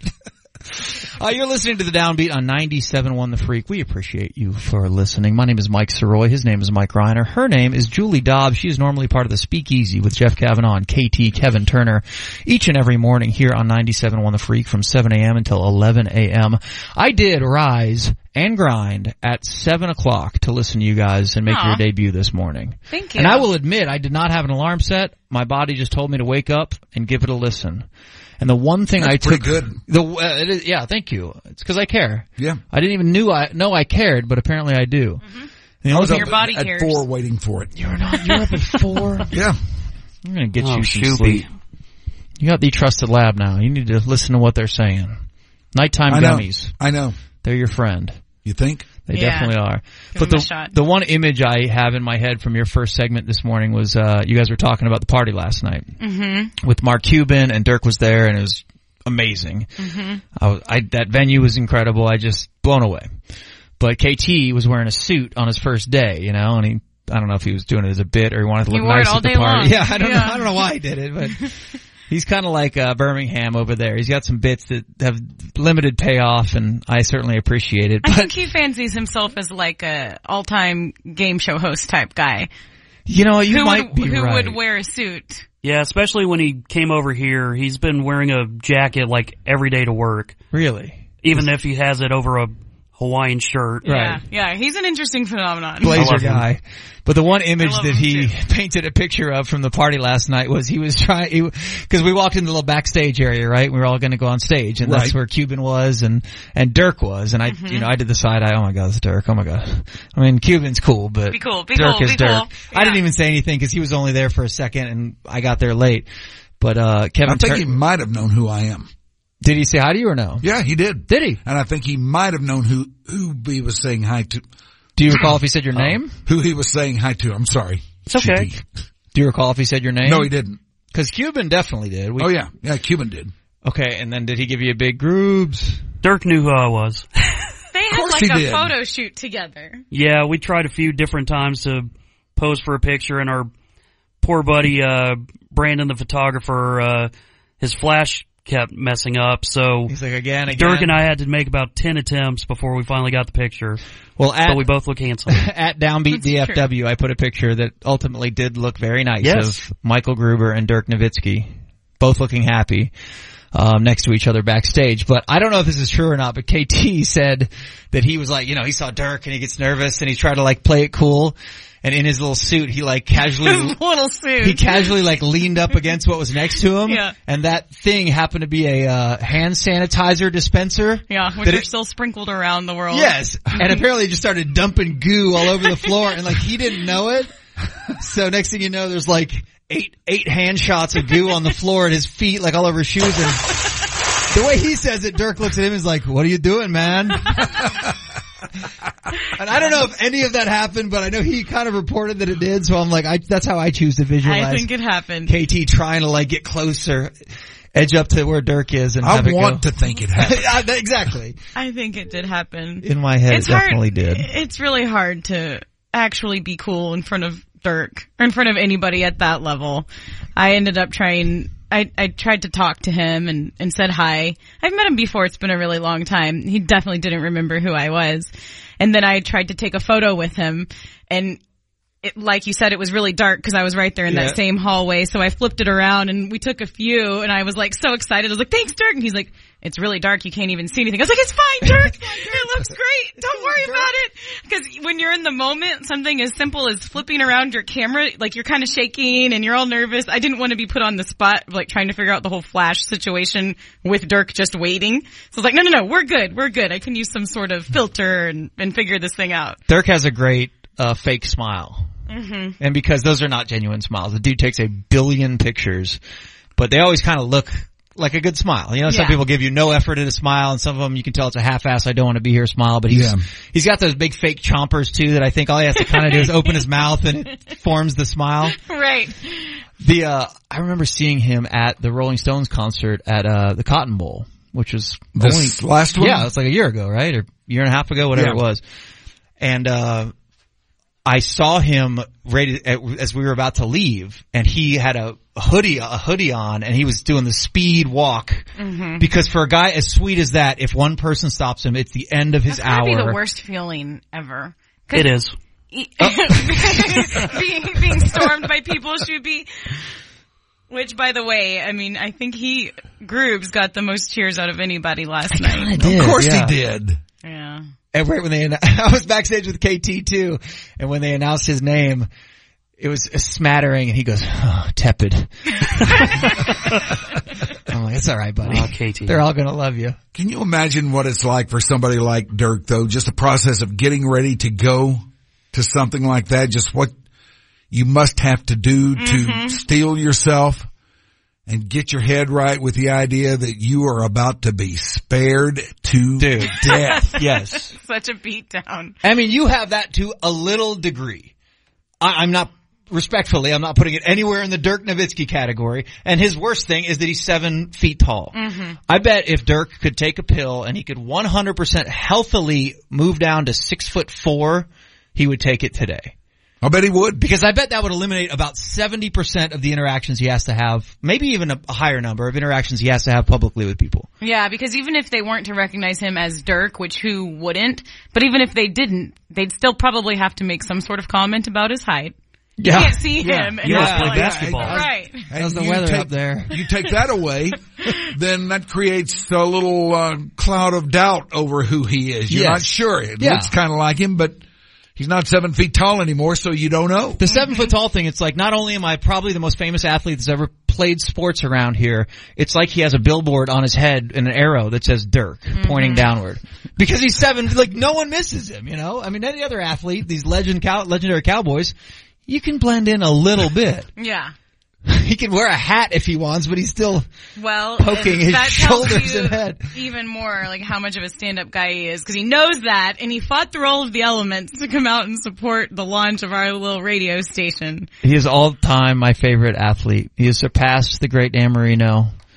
I love that man. Yeah, if he's going to do it, if he's going to go to the trouble to come out here and do what he did last night, then he's going to at least put on a good act of being into it. exactly You know? yep Good Yep. dude. Going to make you think that he really cares about being there, e- even if he doesn't, Well- which is most likely the case. you did a great job of that as well, especially when my mom kind of sneak attacked you and started talking about her record collection. I enjoyed talking to you, mom. You did a great job pretending like you were really in the moment and you loved it. How old is she, by the way? Oh no, no. What happened with your voice? Wait a minute, did I, did I say that? I didn't say that, Jack. no, you said nothing. Nothing came out of your mouth. Damn those thought bubbles. I think he's truly shocked and doesn't know if he said it or Yeah. not. I met I, I'm joking. I know. Um, Come on. I met her for the second time last night. She's Mm-hmm. so sweet. She drove all the way up just to be at the big party. She did. She sure did. And she's helping with the children so I can do all of this radio. But we did say last night and I stand by it that I think her and Vita need to be best friends. Yeah, probably so. They're Vita's characters. listening as well. Hi, Vita. Hi Vita. Hi, Vida. Hi, Love you, Vida. Love you, Vida. All right, let's do Julie's Joyride. Julie is our uh, little friend who's sitting here joining us right now. Little friend. I'm enjoying her today. Thank you She's the guys. best. She's a How delight. can you not? Thank y'all. Just stay with us. I'm She's an enjoying honorary you Shuki. guys. Well, Oh my gosh. What the hell? Yeah. You've never been called an honorary Shoopy. Never will either. Oh, thank you, Two Shoopy. hours. I want to be an I want to be an honorary Shoopy forever. Don't look at me. I'm looking at all That's of you. designated by Shoopy. I'm looking at all three of you shoopies. And someday we'll dig into the story of the Shoopies. 'cause I It's not still a good wanna story. know. I still want to know. Had to tell it in front of a couple salespeople and got just a blank thousand yard stare. Ah, Like interesting. the story's going to end at some point, right? They're waiting for the punchline or the climax. And there is none. there is none. We just call each other Shoopy. Um, so this is just a fun little uh, activity that we're going to workshop here in this segment, Julie's Joyride. Um, I mentioned earlier in the show that you had said that something that's been on your mind lately as your daughter is preparing to get married is that someday in the not so distant future, you could become a papa, yes. in your words. I've been thinking about that a lot. Yeah? How are you feeling about it? Great. Yeah? Absolutely great. Okay. Well, I know you're going to be wonderful. Um, and it's one of the, I am not a papa, but I know it's gotta be one of the best feelings in the world. And, and my kids have a wonderful papa and grandpa. But one of the things that you'll find when you're dealing with these grandbabies is they love stories. They love to be read to, and you're gonna be the best I can imagine Gosh, you're the right. best candidate to read a book to a child ever. Um, and I love and- reading books to people. Yeah, Can I say over the pandemic that was one of the greatest things was we got Shoopy. I we I don't know how we got a re- I got the recording, but him It was reading. me. Oh, that's right. Yeah, him reading Goodnight Moon is glorious. Oh you yeah, that's remember right. Yes, I that? do. I do. I had come home one night. Um, you know, had a glass or two or three of wine, and for some reason, I felt the Another need trip to the Zen bin, huh? Just another trip to the Zin bin, another Wednesday night watching hockey or something. For some reason, I felt the need to tweet "Good night, Moon" before I went to bed. I don't know why I needed to tell everybody that, but I think you replied or somehow you got intertwined into the thread on Twitter, and someone said you've got to get Mike to read Goodnight Moon. And so I tagged you in it. I said, Mike, will you read Goodnight Moon? Next thing you know, we have like an audio file of Mike reading Goodnight Moon. And it was so wonderful. I don't know what Good Night Moon is, but I tried to like keep up with this conversation, so I tried to Google it real fast, but it autofilled as Good Night Mommy, which is a, I don't know Goodnight not, Mommy. That's not good night. it's a That's not what 2022 we're talking drama about. thriller. here. Oh, Goodnight Moon. We'll have to either find that audio or Is it a re-record kid's it. book? It's a kid's book where you basically say goodnight to everything in the room before you actually say goodnight. Oh. Um, which is basically the whole concept of the book, but these are kids, so they love everything. Yeah, Um, I might have it on my phone here. oh, I'm trying to get it off of YouTube. Give We'll me a have to second. search for it because because it's truly wonderful. But one of the things with reading to to children or hanging around children is sometimes you can be put on the spot and you might not have a book and they say, "Hey papa, will you make up a story for me?" And so I thought it might be fun just to get you a little practice, get those creative juices flowing when it comes to storytelling. So in this little game, I thought I could tell you the name of a book that I'm guessing maybe you don't know much about and you could try to proceed and tell me the story based on solely the title of Okay. the book. All are right. these right. legitimate book, children's books? These are legitimate children's books. Okay. If you do know the whole story about it, then maybe we'll move on to the next title just so it's fair. Okay. Mm-hmm. No, you can still tell us. And if you need to solicit any help from your friends, your phone a friend. then then you can definitely do that, and we can see what kind of stories get told in this segment. I think it might yeah, be fun. my phone of friends to my left. I'm here. Yep. I'm on the line. Yeah. Awesome. Um, so we're going to start, and and this is just a classic. It is called "Where the Wild Things Are." Could you please tell us the story of where the wild things are?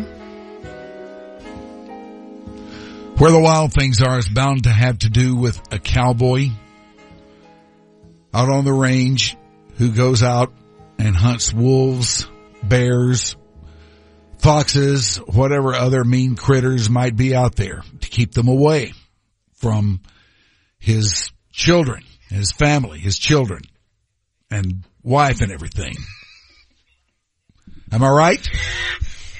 You're you're so close.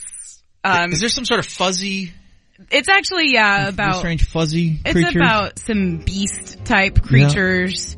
Um, and it's, a, you know, a very creative make believe story about beasts and that kind of thing.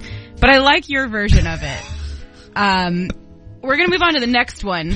And in, in, in not just describing it, but I almost just want to hear you tell what the story would be. Like you can tell the story based on the title. Okay. Okay. So we've all heard about the three little pigs, but there is an actual book called The True Story of the Three Little Pigs.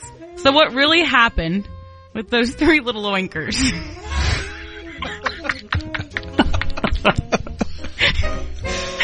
Um, let's see. This little pig went to market. This little pig went, you're going to have to refresh me on this a little bit. This isn't, this is your own version of it. Oh, is? Yeah. Okay. All right. One little pig went to market. Um, one little pig went to jail because another little pig was in jail. And the one that went to market cried wah, wah, wah all the way home. And then he had to go bail, bail all of them out. I love you so much. The locked up pigs. Whatever did they Yeah. do to get in jail? pigs can get into trouble. they can be very troublesome creatures. To end up in jail, it must have been bad. Yeah, it can be bad. What's the real answer? Is it not? Is that it? The poem that he said? Yeah, that's, that's basically the, But what's the huff and puff and blow your house down? Is that a, that's a different That's thing? the three, little bears. no, the huff and puff and blow your house down is the three bears. Oh, Isn't yeah. it? That's the three bears, right? yeah, yeah, Gold, Yeah. Goldilocks and the three Yeah. bears. I thought Goldilocks was the porridge. I thought Goldilocks had the long hair Okay, that well, hung out yeah, of the porridge is tower, in there. One of the bears was They would- eating porridge. weave into gold. Uh huh. No, that's Rapunzel. The three, yeah, the, no, the three little pigs is is the houses. yeah, this Yeah, little, the wolf blows, blows the house down. yeah, yeah. Oh, it is? it is. Oh, I thought that was the three bears. the Bernstein Bears. There's something else. Yeah, something else. I'm really out of practice at this. well, that's why tighten we're it up. practicing. That's why we're practicing. You re- get your head right. But in reality, I love your versions the most, yeah, and that's with why two pigs in prison. that's why we're gonna keep doing this. All right, um, Mike, tell us the story of blueberries for Sal. All right, here's another one I've not even heard of. But based on the title, what would that story? Blueberries for Sal? be? Yep. S A L? Okay. All right. Sal is bound to be an Italian guy of some sort, which means he's probably involved in something pretty nefarious. He's probably a blueberry impresario who goes around, you know, to various markets and stuff and peddling blueberries and he charges people too much money for his blueberries. Oh, he's trying to wheel and deal. Yeah, he's trying to wheel and deal. Uh huh. Like Sal will do. Yeah. and finally he gets caught. He gets caught and he has to go to away for a really long time. Guy in jail for a really long time. Sal. Yeah, for a really long time. Poor little Sal. I like that one. Um, where the sidewalk ends. where the sidewalk ends. That's a story of a mommy and daddy who tell their kid to go stand out in the middle of the street and they can walk, they can leave the yard if they want to, but they can't go any further than where the sidewalk ends, which is as far as they can see. And the kid does that, but he keeps on going. And mommy and daddy are freaking out because their kid's gone now. And they live happily ever after. Doesn't sound like they would be that happy if their kid's gone. Or maybe they would. They put their feet up, they enjoy their beverage, and they're like, ha ha, Yeah, that's our it. plan worked. it. Then they All go to, worked then out they go for to them. prison. Yeah, for then letting they go to their- Their prison. negligence. Mm, That's the common theme. That was I'm so wonderful. happy right now. That's amazing. That's the first one I knew. I love when the si- where the sidewalk ends. Yeah, Roald Dahl. I No, remember- that's uh, Shel Silverstein. Oh, sh- oh, that's right. I- Shel, Roald Oh, Dahl's Shel one of my other Silverstein. favorites. Shel Silverstein. That's your new name from That's a now on. book of poetry, right? Where the sidewalk ends, or short stories. Yeah. It's so good. I don't know. I think You it just was have good. an affinity to Shell yeah, always. because you're a shale. I am. That was amazing. Wow. we'll bring that back. I love your mind, Shoopy. Prepping, prepping Reiner to be Papa. I've never felt more crazy in my life. then we're doing something right, Mike. Then we're doing something right. Well done, Julie. Julie's Joyride debut right here on The Downbeat on 97 on The Free. Coming up next, uh, it's Fun Drive. It's 5 o'clock. We guarantee 5 o'clock. We're going to have fun in this studio and hopefully you'll, you'll be having fun while you listen on the roads as you head home from work. And we're going to have a little Mike retirement quiz to see if he's be, being or paying attention to the things of the world since January 6th, 2020 when he called it quits. But first, we got to tell you about our friends at Low T Center. There's a couple, uh, couple other people opening up shop, want to talk testosterone with you, but Low T Center is the best of the best. Do your homework and be sure you go to a provider you can trust. And I've had a relationship with Low T Center for a very, very long time, and that's where I go to get my levels checked. Low T Center, they specialize in men's wellness. They check all your levels. They do check your testosterone. That's on the, on the title, on the billboard when you walk in. But they determine the cause of any symptoms you're having and whether you're a candidate for low T or something else. Might be low thyroid, sleep apnea. Could be a handful of things. And typically their health insurance assessment is covered completely by your health insurance. And they check everything. PSA, which is prostate levels, your thyroid, liver, kidney function, cholesterol, that's a big one, glucose levels, and so much more, Michael. Mikey, the Low T Center has affordable and convenient options for treatment, including monitored self-inject treatment that ships directly to you each, each month. Make your health a priority. Schedule your annual health assessment at the Low T Center today. It is covered by most health insurance or less than $100 cash pay go, or less than $100 cash Pay go to lowtcenter.com to book your appointment online. That's lowtcenter.com. Low T Center. Reinventing men's healthcare. This is The Downbeat on 97.1 The Freak.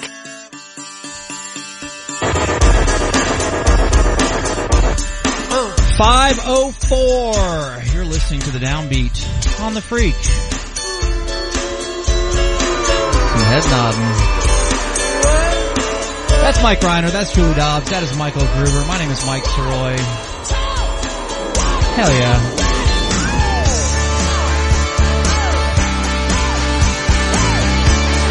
It's fun time. And I think we should start it with something that was referenced in the last segment because we found it. A dramatic me- reading by Mike Reiner of Goodnight Moon.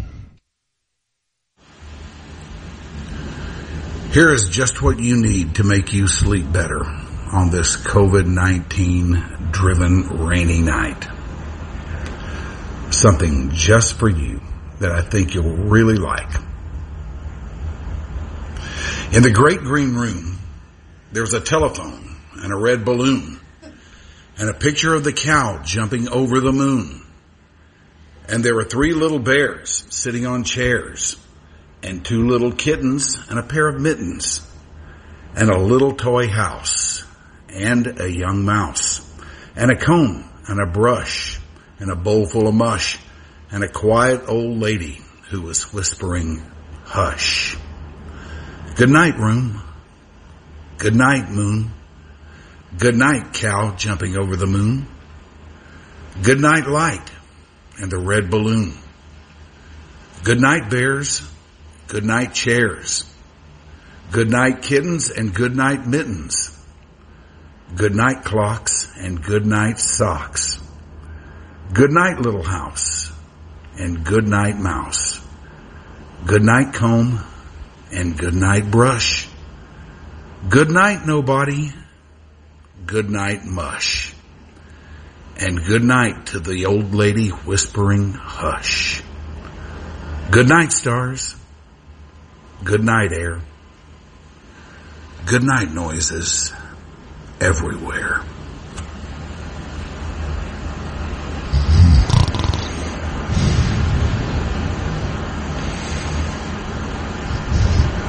I guess that's it. If that We- won't put we you lost- under, I don't know what we will. lost Mike. Lost the Papa, host. Papa, are you there?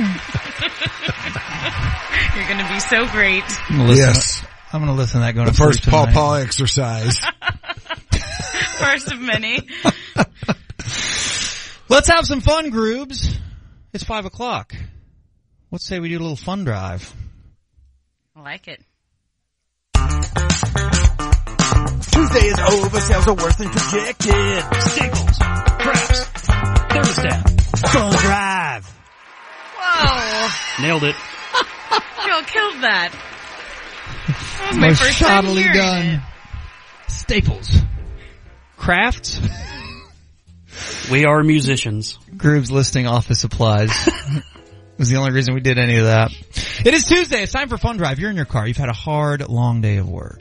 All right. And we're going to guarantee fun now. That's the idea. What's And going on? fun is going on all around us and has specifically right here. And it could be anything. This could be pranks. This could be funny audio. This could be wacky interviews. This could be a quiz, a game show. Could be anything. And in this, uh, on this day, our second ever episode of the Downbeat, it's going to be a quiz. And this is the Mike Reiner retirement quiz. You can take your time answering these.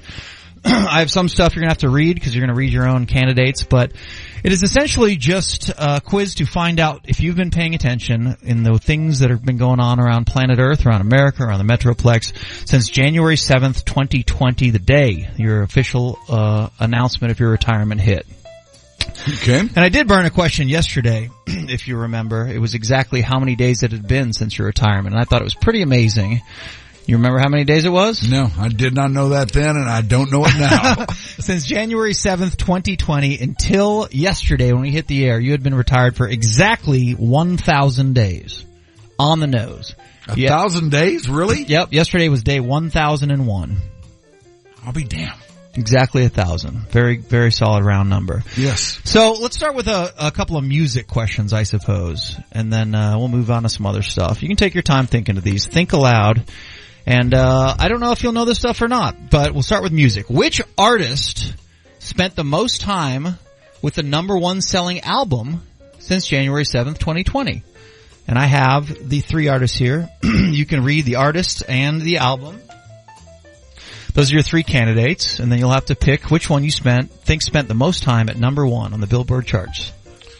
Should I read these uh, out loud? Yeah, read them out loud. All right. Taylor Swift, Folklore, Morgan Waller, Dangerous, the double album, or Bad Bunny's Un Verano Sin Tea.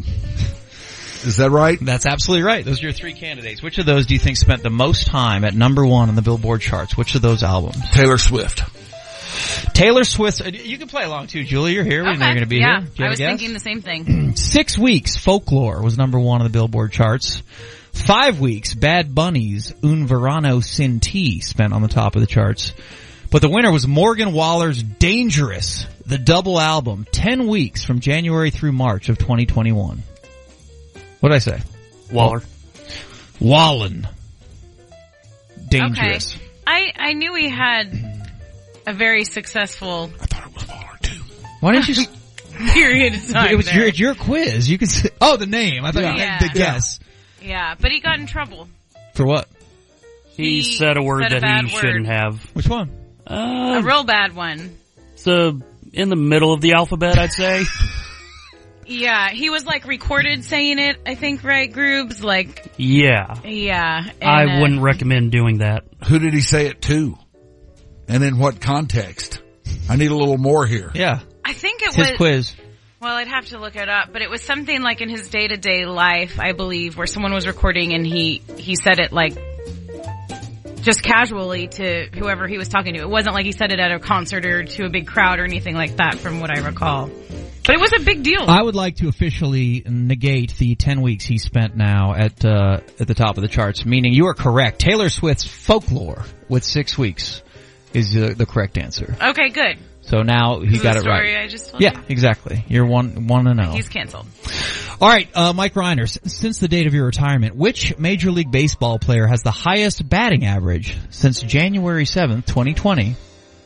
I do have three options for you, unless you'd Okay. like to fire one off. Uh, your three options are Freddie Freeman, Trey Turner, Paul Goldschmidt. Three very good baseball players. Yes, they are. Which of those three do you like the most? Which one of those would you most want to be a Texas Ranger? Trey Turner. youngest why? of the bunch and speed. Yeah. You know why? Why? Have you seen what he does when he slides? No. The way he gets up. It's the after a coolest thing slide? ever. Oh, it is. move Majestic. those- Move move those, Man, chairs. I so wish I so wish I could do this. I, will draw a little base and tape on the ground, and you s- come screaming down that hallway. Julie, I, could, hold that door I couldn't open. do this if I had to. It's like a magic can. trick. Okay, I'm picturing it in my head before you even tell me. I mean, obviously the pop-up slide is Yeah. is got to be some form of that, but Yeah. why is it? Just something about it is just so It's just- pleasing to watch. it's- Like, just Google Trey Turner slide.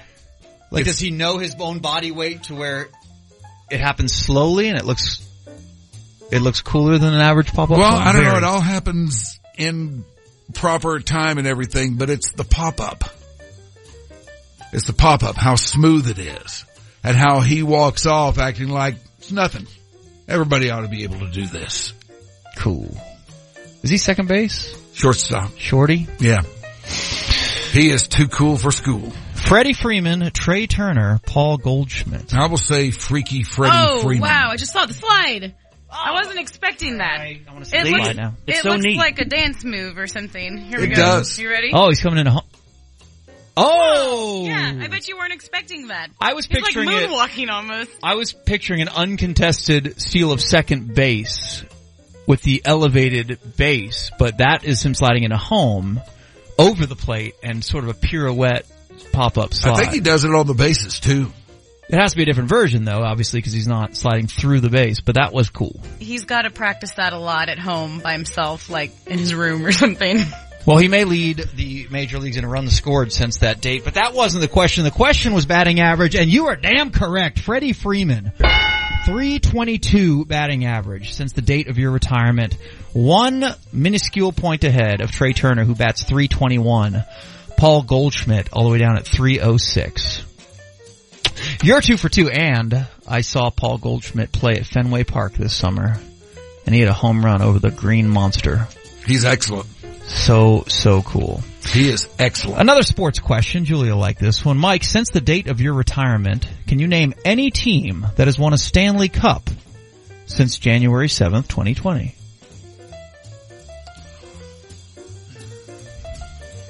Let's see. The Colorado Avalanche, I believe. It's a freshie. 2022 champion, Colorado Avalanche. Snowball. One team won in 2020 and 2021. You don't have to get it for the, for the sake of the game. You're three for three. Um, I don't know who was that. Tampa Bay. Tampa Bay Oh, Lightning. Ning. The Of course. Ning. But you were Yep. three for three, my friend. All right, here we had go. to go through the stars to get that one. Yeah. I'm sorry. Sad. There's always this year. Would Kelly have gotten a big bonus? Yes. And a big I- fat I- ring. I, might have gotten yes. You definitely a got a ring, fat his ring. name on a cup and a bonus, and I would have my new kitchen. Still don't have my kitchen. Did you discuss that during the series or in the playoffs at all? I know you didn't see him too much at that time, but Each did he know that the kitchen was on the line? And do you think he Oh, passed, yeah. passed that on to the, the boys? uh, he Hey, probably Jamie, didn't. can you play a little harder tonight? Julie has her I know, eye on we need a some kitchen. pretty expensive backsplash. She's on the Polar website right now. She's got all this crap in her cart. Yeah. One click away. Someday I'll get my kitchen mic. Kelly's wish list. If my idiot brother has a Mavs championship ring for uh when they won in 2011, you, your husband, and hell, you He should probably deserves get a it. damn ring. You're 13, people. yeah. Uh, let's talk a little basketball. Luka Doncic is definitely Mike going to be a Maverick for his entire career. He's played four seasons here now in our Yeah, town. Mike. Oh, sure. And our boy has 46 triple doubles. How many triple doubles since January 6, 2020?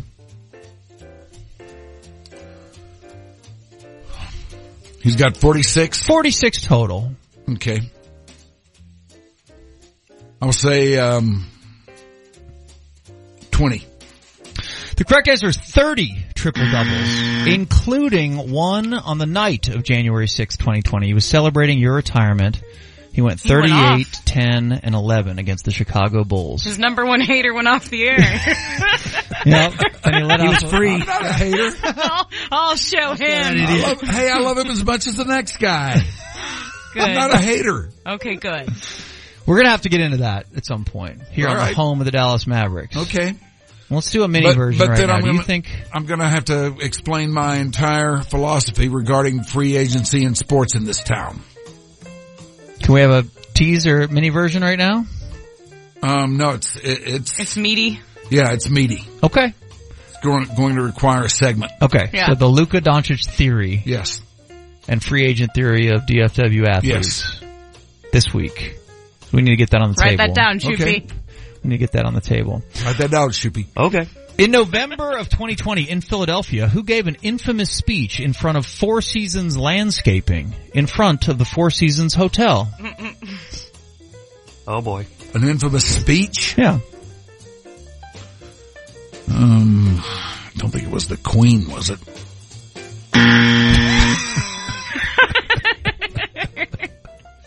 That was I don't Ru- know. That was Rudy Giuliani on uh, Okay. November 7th, 2020.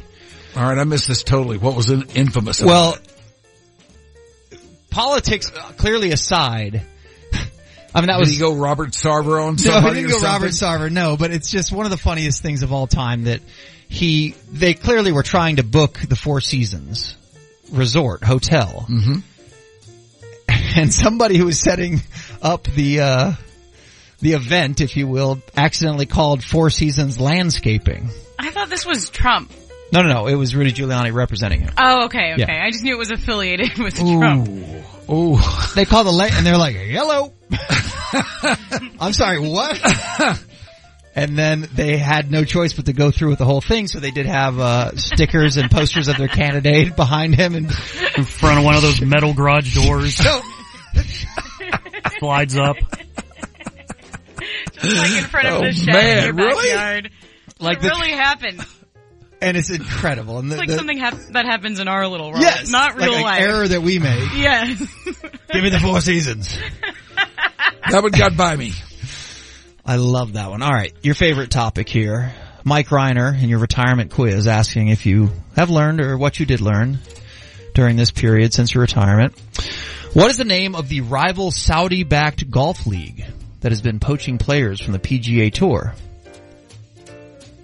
The freak. Um,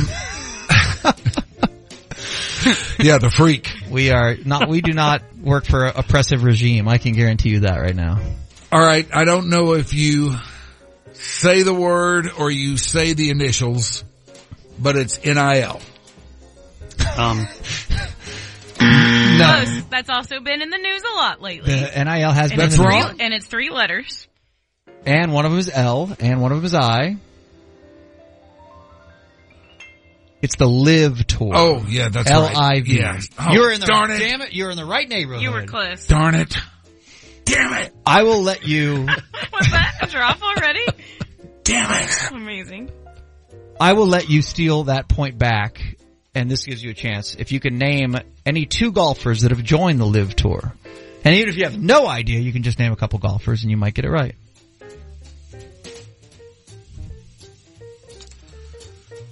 Um, let's see. Rory McIlroy and Tiger Woods. A couple of the few that didn't. Yeah, a couple of the few. They neither of them did. A couple of the few. Who did?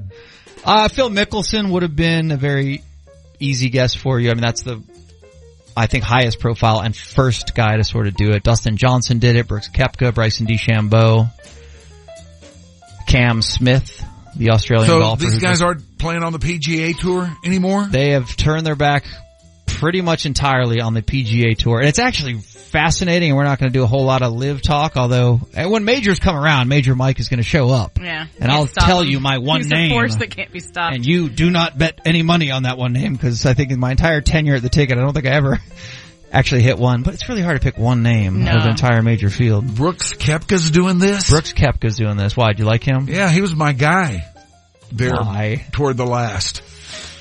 They're doing it and they're keeping, I mean, they're essentially banished from the PGA Tour and they can't, as of now, play in most majors. yeah.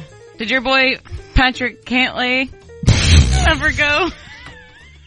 No, my boy Patrick Cantlay, who I did pick in multiple. He's still PGA. Yeah, he's still PGA. Okay. And I was wrong on him, but months after I picked him to win the Masters, and that was we went all in on it. And I think he finished just about dead last in the Masters. Yeah, but then he had a good showing not long after Well, he that. won in the a major. FedEx Cup playoffs. Okay. Like he was the highest money you winner were, of the whole. You were not far off. And I, that's what I would try to try to argue if I was arguing. Are others going to go to this? Dude, I don't know. Or have Yeah. they said the game's locked or what? The game ain't locked. If you got a big name, if Rory McIlroy wanted to go, they would probably pay him a quarter of a billion dollars, if not more, because allegedly some of these dudes are getting that much money. Um, I mean, if Jordan Spieth or Justin Thomas wanted to go, they'd probably get three hundred million dollars. Um, not immediately because the money you win actually comes out of that three hundred million. You have a guaranteed amount once they sign you, but it's really weird for a dude who loves golf so much. Like I don't like. I think the majors are going to be less exciting for me. Yep. And It's as much kind as of like, ruining. uh, yeah, is but ruining. I don't know if ruining is the right. I just feel like the PGA needs to be full force to keep everybody's attention. Uh, Well, it's like if there was and a it's hard to watch. Still, I still haven't been able to like. They it's don't not have just a- on TV. Yeah, they isn't don't have that a- a big part of of course growing a sport and garnering more fans? they don't have a TV deal of any kind, but Aren't they buying time now on Fox Sports or I something? heard that was perhaps developing. Potentially. I I don't know that. Maybe they're in the in the in discussions to do that, but I think as of the last tournament they had, it was pretty much YouTube. Yeah, It's really weird. our local team. You ought to buy time on the time. family channel or something. But what if MLB had a competitive league Hey, it could happen. and they started poaching very good? You know, they went they got Otani as their first player. Could happen. Money talks. Yeah, that's right. Yeah. All right, your final question. We're going back to music, Mike, and I have um, where's my guys for you to read? Where's that list I just gave you? You throw it away? Oh, it's right here. All right, your final question and Mike Reiner's retirement quiz is back to music. Two of these artists, I'm about to hand this to you. Two of these artists spent time with the number one album on Billboard since your retirement. One of these artists does not exist. So the name of the band and artist Okay. is on the left and the album is on the right. So read the band name and album. All right. The band name is Gunna. The album is Wanna. The band name is Jack Boys. The album is Jack Boys. The band name is Stinky Wet. And what's that last letter in that? Is that a D? Y. Oh.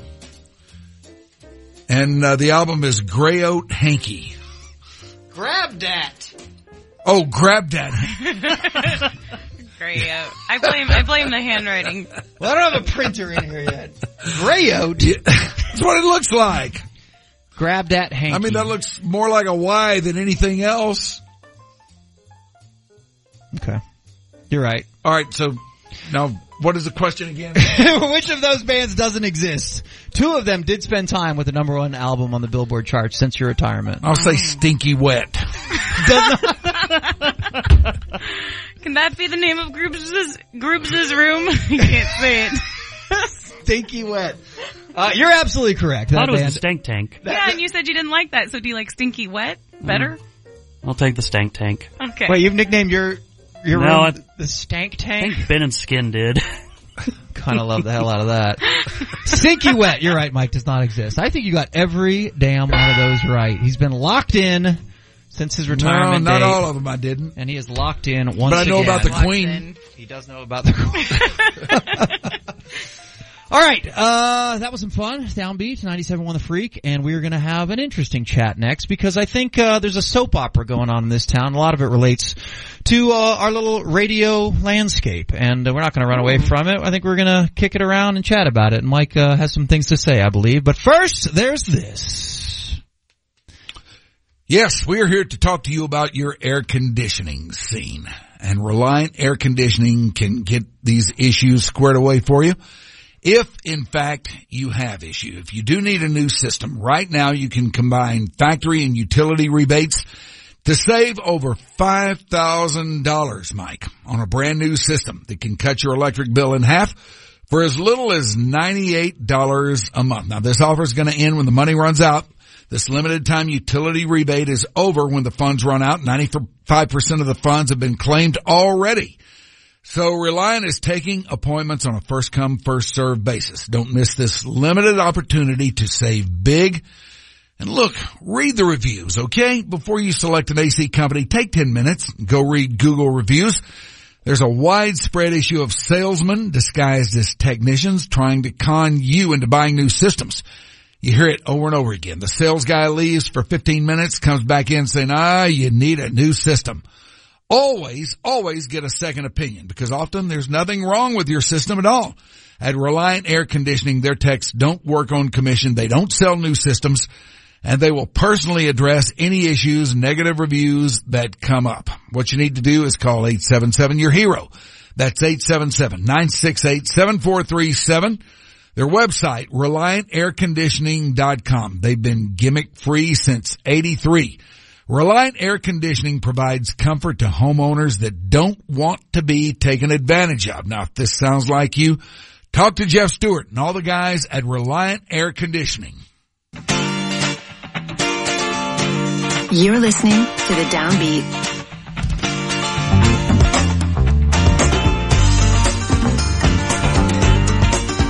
It is the downbeat here on 97.1 The Freak. Got the Sunset Lounge coming up here a little bit later on tonight to cap things off on this day two of The Freak. Day two, the triumphant return of baseball Jesus in about a half an hour.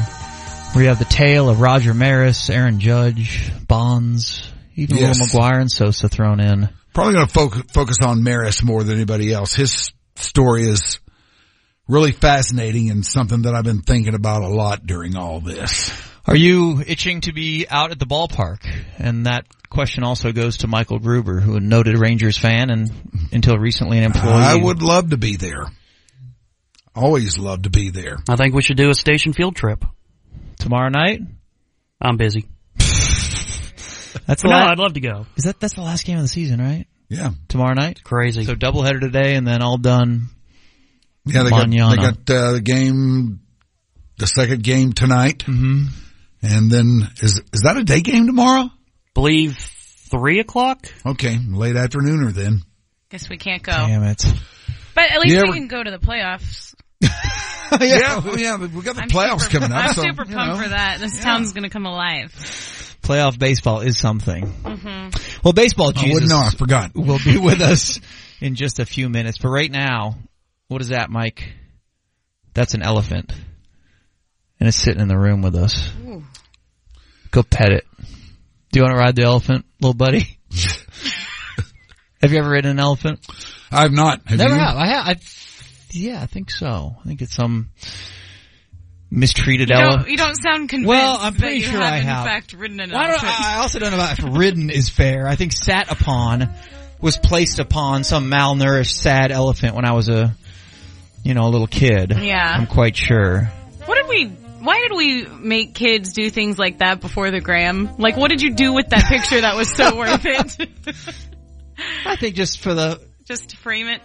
yeah, the fun experience of sitting atop an elephant. Mm-hmm. Because we thought they'd be excited by that. Yeah. And kids aren't excited by anything like that. They don't really care. No, they don't. Anything that we think they'll be excited by, they're not.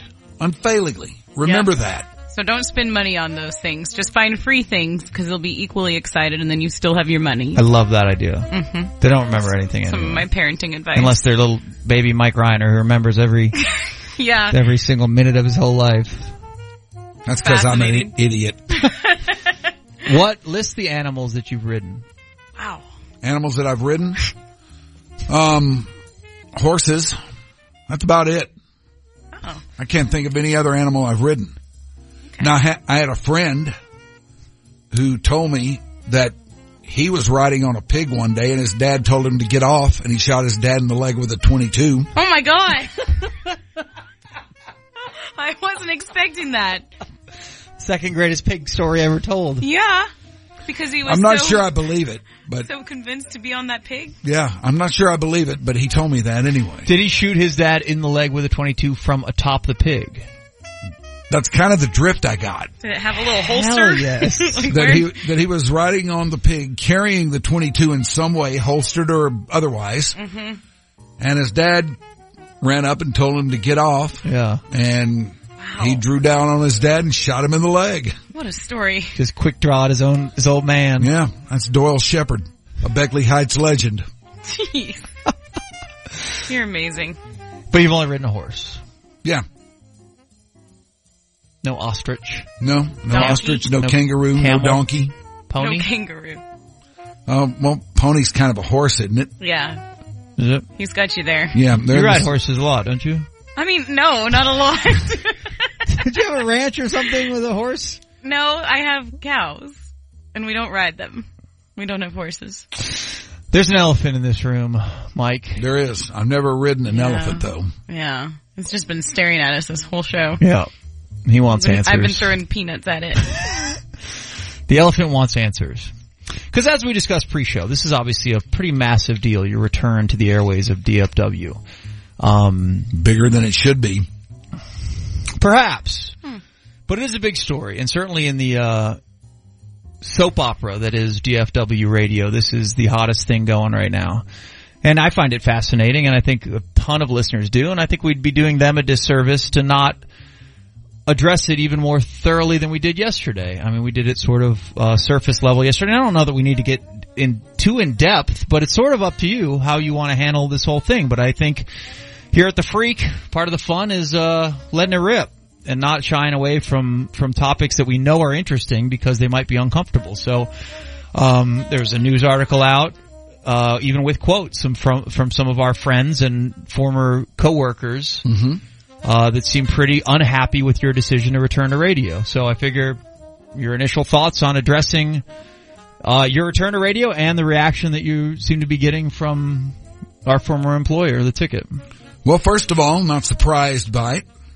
Um, secondly, sorry they feel that way. Thirdly, I've satisfied every obligation I ever had over there. I spent my time there. I served out my non-compete. I owe them nothing. So if I want to do this, I can. I don't want to be like the interviewer here, like that's not how I want this conversation to go, but what about those that say your legacy was so entrenched with the ticket that you had, I don't know, that this, this was your legacy and it was perfect and you built the perfect thing, which most of us still consider it to be. I mean, those are all, at least in my mind, some of my, some of my best friends, probably my best friends that still work over there. Yeah, some of mine too. At least I consider them that way. I will consider them that way until they tell me I shouldn't. But I don't know. I guess I understand why they're a little bit butthurt about it, but I, I d- don't really know what to tell them. I hadn't planned on getting back into the game. I didn't think I would. But in this world, there's always that one thing that can come up.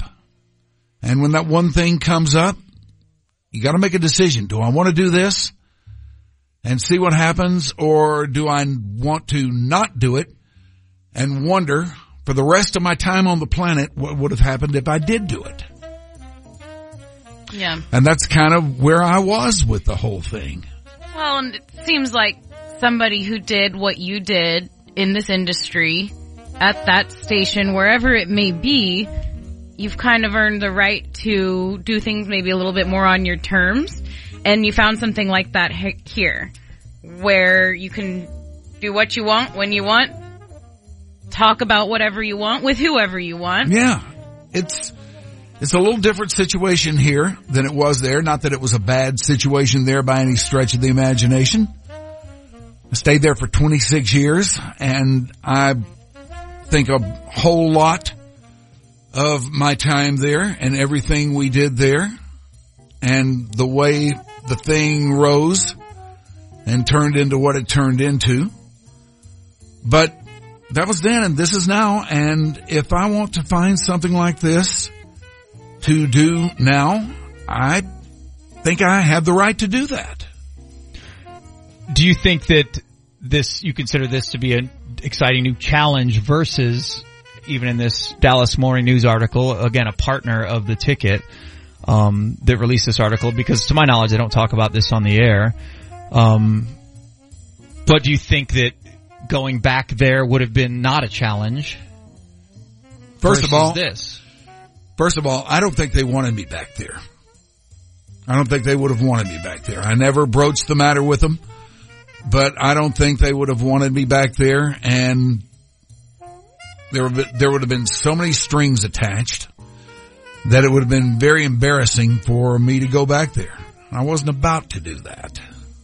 because they're sort of playing the angle that uh, you never contacted them about wanting to get no, back on the no, air. I, I did not.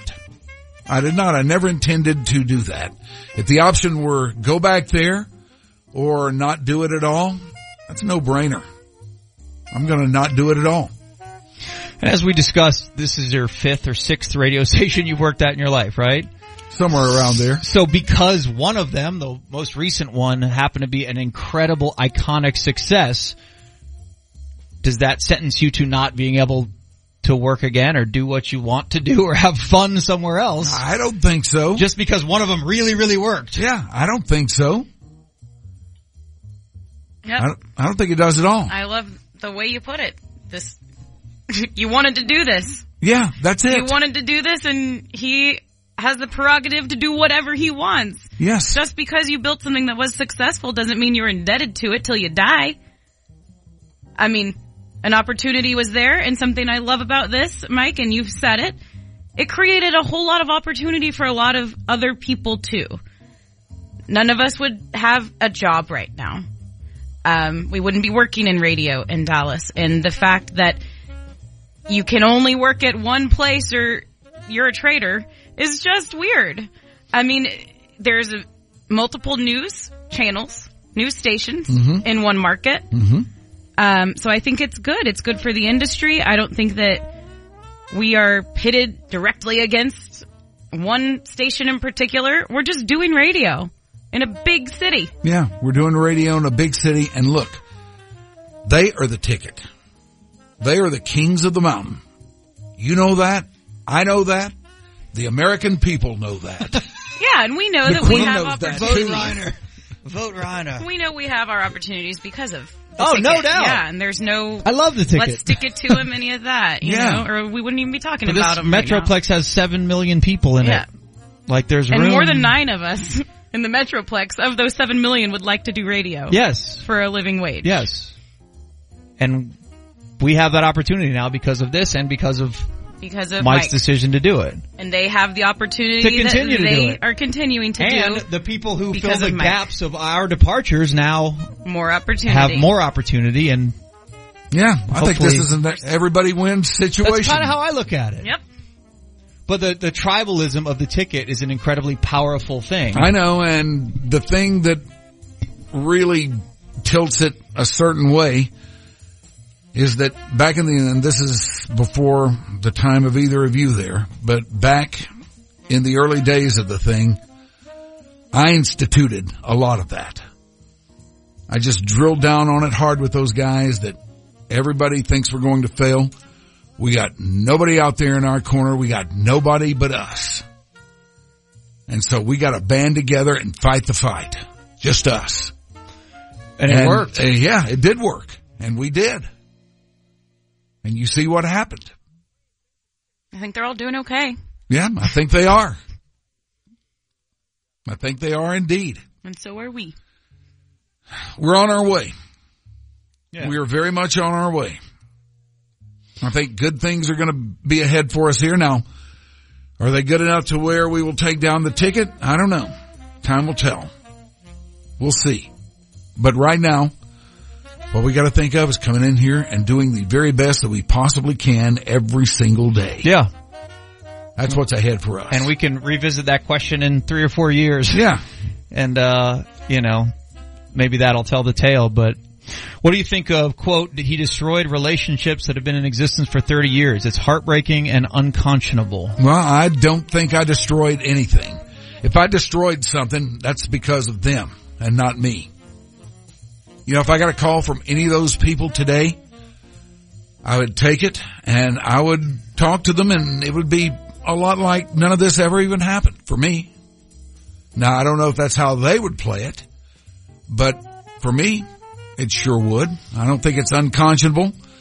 And in my view, I did not destroy relationships because for me, those relationships persist and they always will. Did you create the bunker? Yeah. Oh yeah. We created the bunker mentality for sure. Us against the world, man. and it's genius. And I have, uh, I, I always said because of my paycheck, I was near the bunker.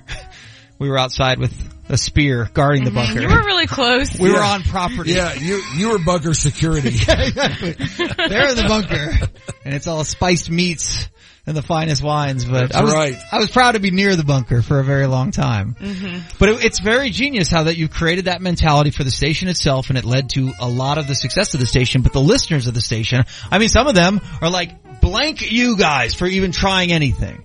Like their initial reaction is to be so defensive to protect the ticket, which fine, Yeah, but it's I weird to get be that. like, I understand "F that. you." Well, I don't know what to tell those people. I mean, what should I tell them? What should I say to them? It's my life. Yeah, that's right. You do what you want in your life. That's right. We'll do what we want in our lives. The words of the great Eric Burden, it's my life and I'll do what I want. I love it. It's interesting. It's wild times. it is wild times. Uh, I know Ben and Skin addressed this a little bit earlier, and this will. Uh, you're on zero hook, but let you off the hook for lack of communication over the last couple weeks and months. Because a lot of our friends have texted us and people you literally love Yeah. and you couldn't tell them. Um, and there's assorted reasons for that and I don't, I don't know how to. All right, to that, I would say and have said that they ought to understand that as well as anybody Yeah. because this same veil of secrecy that we tried to throw over this in the days leading up to us going on the air, we did that at the ticket too. And we pulled it off a lot better. Now granted, back then it was a whole lot easier to pull something like that off Yeah. than it is today.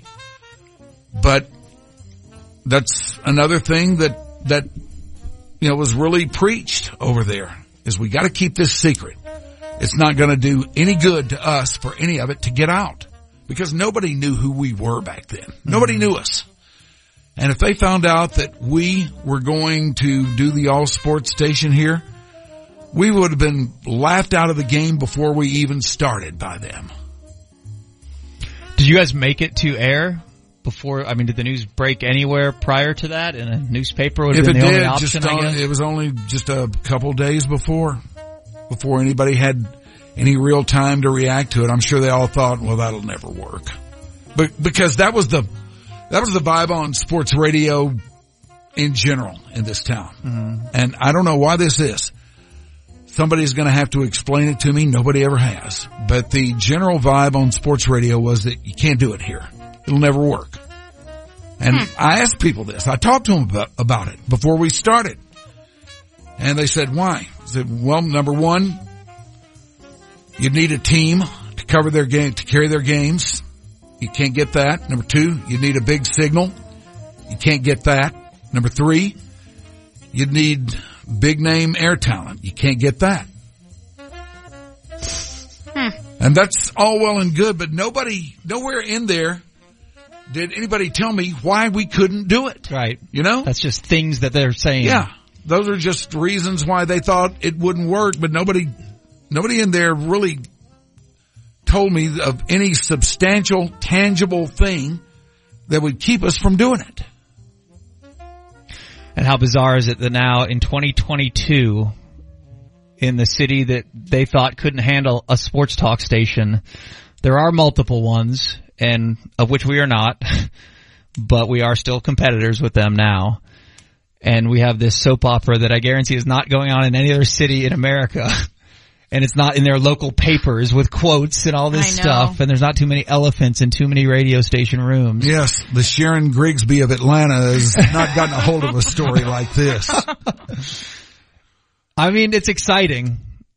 It's Yeah. exciting for us uh, where we are. We're proud to be here, and honestly, it's I look at this as good people having fun. That's all this Yeah, is. it's exciting for me to be here. And I don't really think about, you know, what's going on over there or what they think of it or anything. You know, it's just exciting for me to be, be here. I'm getting to do what I wanted. This came up. I didn't anticipate it coming up, but it, was- like I say, it was the one thing that if I didn't do it, then I was going to to wander around the rest of my days at two o'clock in the morning every night wondering, what if? What if I'd done that? Yeah. Was there a moment that clicked that you're going to do this? I mean, I know it was a series of moments and interactions and conversations, some of which I may have been involved in. But was there a look in the mirror moment of I'm going to do this? I'm going to go back to another station and do it full time, no fill in, no because you know you had Yeah. you had every option on the table. You could have done a Monday oh, Monday Friday thing. You could have done a couple days a week. You could have done an hour a day. You could have done your own solo show, your own solo show for an hour or two hours a day. I mean, whatever you wanted, PDs would all say yes to. Well, I'm an all in guy though. If I'm going to do something, I'm going all in on it. Love it. And if I can't go all in, then I, I'm probably not going to be terribly interested in it. This presented me an all in opportunity. Mm-hmm. So here I am. And a couple days in, how are you feeling? Wonderful. Are you? Yeah. I'm feeling like I did the right thing. Good. Hell yes. I think you did. I can't imagine this moment not existing now that we're in it. I'm, It's I'm been glad like it's here. it's been very slow yet very fast. You know. Yep. Yeah. That's a good way to put it. it's been going 20 miles an hour in a school zone, yet 100 miles an hour at Yeah. the same time. Yeah, but your face is peeled back. and Yeah. your eyes and your ears are open. First place in the slowest bike race. Yeah, the slow bicycle race. That's our- Yes. 97 won the free first place in a slow bike race. We got it. We got it, team. Well, I'm glad you made the decision you did, Julie. I'm very obviously glad that you are part of our station in, in one form or another, and hopefully it's with us uh, a handful of the time because I Yep. think you're amazing. But these are good Likewise, times, and it's likewise. it's fun at our ages even to be like involved in something new, exciting that people care about, that people are willing to even s on us online about, Yep. or give us props and be proud of us for. Like either side of that. It's like we have huge changes going on and, uh, you know, you more than anyone else, Mike. So high five. Yes. All right. Uh, speaking of Mike, he is known as Baseball Jesus, and he's got the tale of Roger Maris and sort of how it applies to Aaron Judge's, Judge's chase for the home run record that's going on in Arlington right now. We will do that in Sport Report next. But first, Michael. Autoflex Leasing is what we need to talk about, Mikey. They are celebrating their 40th year of saving their clients time and money with the average new car payment over $700. Leasing is the answer to saving you hundreds of dollars each month. Autoflex has brand new Hondas, Toyotas for less than you'll pay at a new car dealership. They lease and sell every make, every model, new, pre-owned, no matter what you're looking for. You can find it at Autoflex. I've done business with them many, many times over the years and I've never walked away not satisfied. But don't take my word for it. Read the thousands of five star reviews for yourself. They all speak of how easy, convenient, and hassle free things are at Autoflex. They're the automotive experts. Let them evaluate your unique situation and guide you to the most cost effective options. They want you to have all the information you need to make the best decision, even if you don't buy from them. Save time, save money. Lease better at AutoFlex Leasing. Call 972-234-1234. 972-234-1234. It is AutoFlex Leasing. You're listening to the Downbeat on 97.1 The Freak.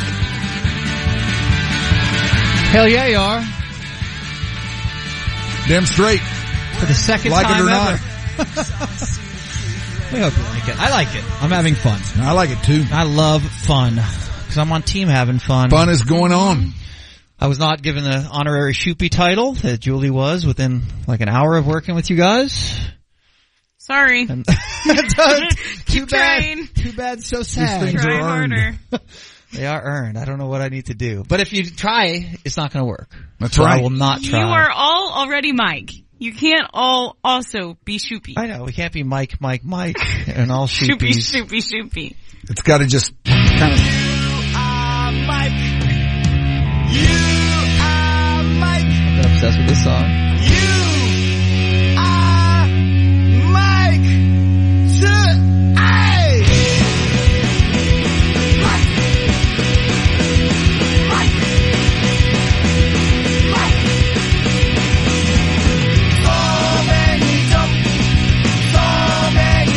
That, song- that song's called "So Many Mike."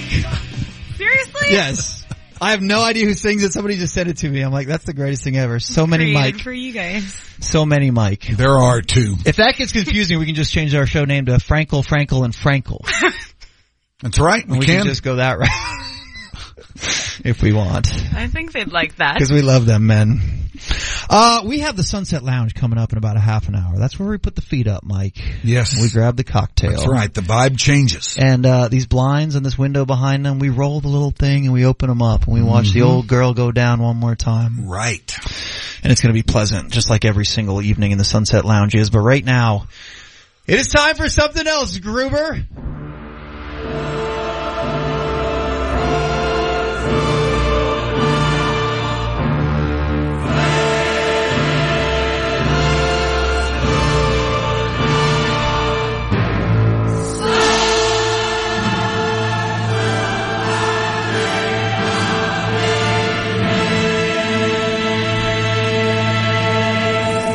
Sport report. I just knew that was going to end with a fart drop. No, it's time for Sport Report, Yes. which I think is the first element Groob's made for the, for Yes, the show. I was very proud of it. So Sport good. report. I'm so amped up. For Not to sport be report. Mm-hmm. confused with the Sport Report, and if you say that, you're saying it wrong. That's right. This is Sport Report. No the to it. So many Mike. There's no, no on here on so many Mike. Um, and we have a very special sport report. I almost said the because uh, we have a special guest joining us in studio. Oh. I didn't know that. Should we pull up a chair? It's freaking baseball Jesus who is back once again because the world of baseball going wild. We have Aaron Judge in town in Arlington about to kick off the second leg of a doubleheader. He is stuck on 61 home runs and his final attempt to hit 62 will be tomorrow afternoon. Yes. And we have baseball Jesus to tell us what the heck is going on. Yes. It's a very significant time in baseball going on right here in our fair burg. First of all, with the season that this team has had, who would have thought? Yet here it is. What, there'd be significance in Yeah. In a September game with only like two games left in the season. Who thought anybody would be paying attention to what the Little Rangers are up to? Can I make baseball Jesus angry? Go ahead. Let's play. I'm going to try to guess the Rangers record right now. Okay. 162 games. They got two left, so 160. Um, I don't know because I do not. I have not watched any, and I'm intrigued to hear about it. I think the only at bat I watched all season was with you at our former colleague Dave Lane's house, and it was a walk off home run, I believe, by Aroldis Garcia. Yeah. And and that was exciting. But I really think that might be the only bad at bat I've seen. So I'm going to say Mm-hmm. big the fan. Rangers are. No, yeah, no, I'm not. Now I have to also do math, which I didn't expect. Yeah, you put yourself in this corner though. Seventy and ninety. Um, What is that not enough? it's too many. That's one sixty, and there's two games left. I'm just saying the kind of the wins and losses. Oh, oh, okay, yes, Yeah. Too many But my wins. math works. I believe so. Yeah, Are they worse than seventy and ninety? 66 and 94 right now. Okay. You were pretty close. That's a dub. That's the, the Yeah. dub network. Groobs is um was a little Yeah, I'm like, misleading. what? Hold on. Sorry. That's 160. That's the only part I was really worried about. was getting the math right. Uh, are we dead last in the division? Uh, afraid we are. We're a terrible baseball team this season overall, right? Well, oh, fourth place. I'm I'm sorry. Somebody's worse. Okay. Yeah, the A's.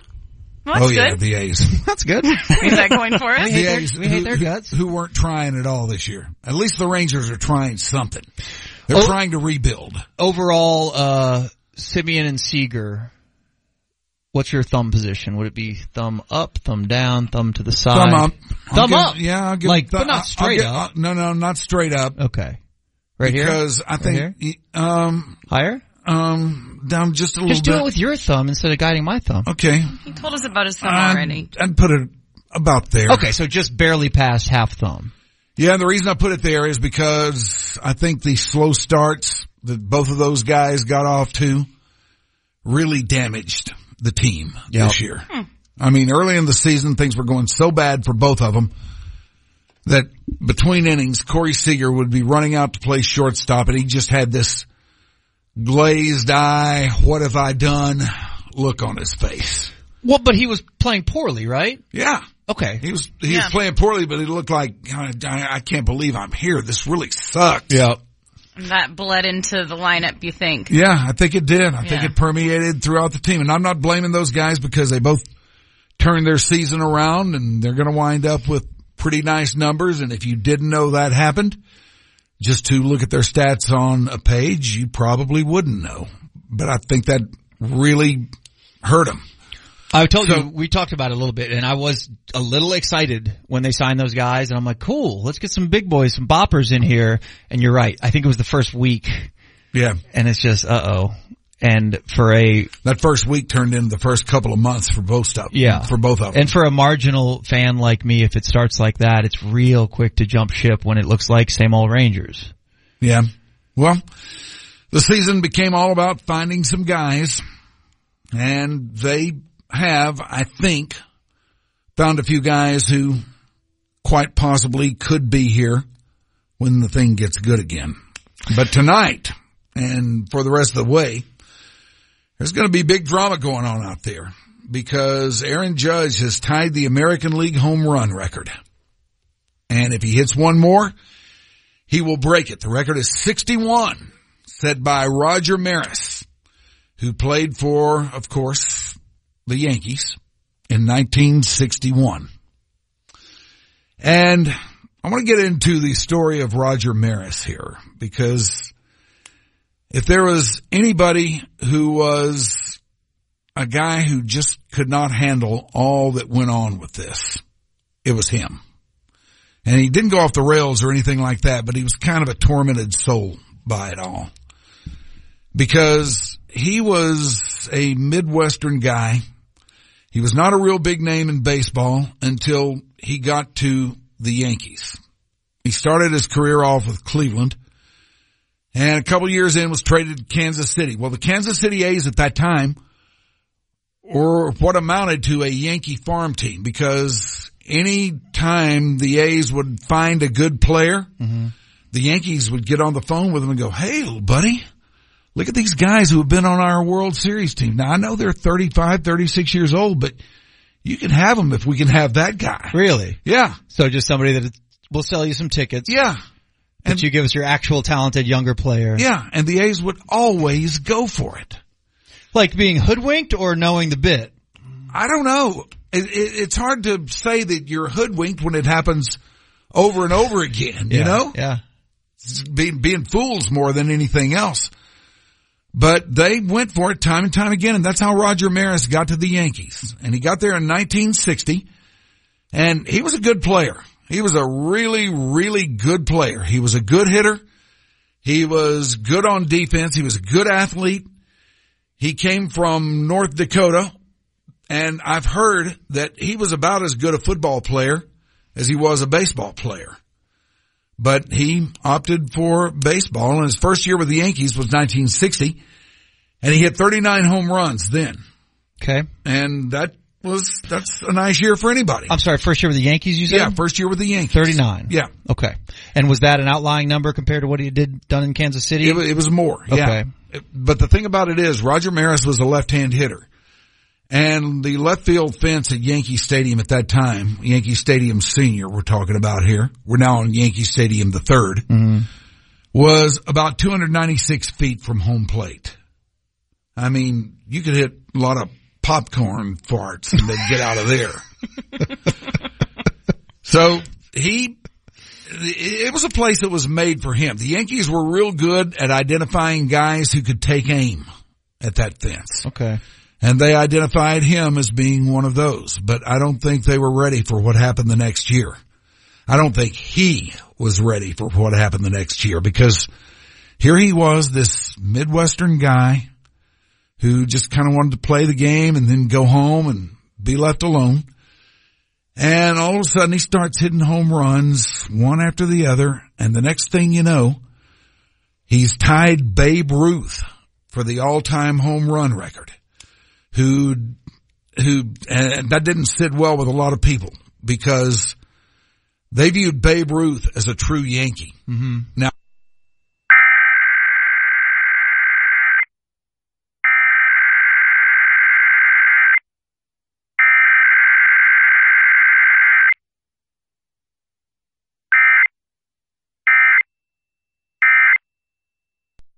all time home run record, the most vaunted record in all of sports back then.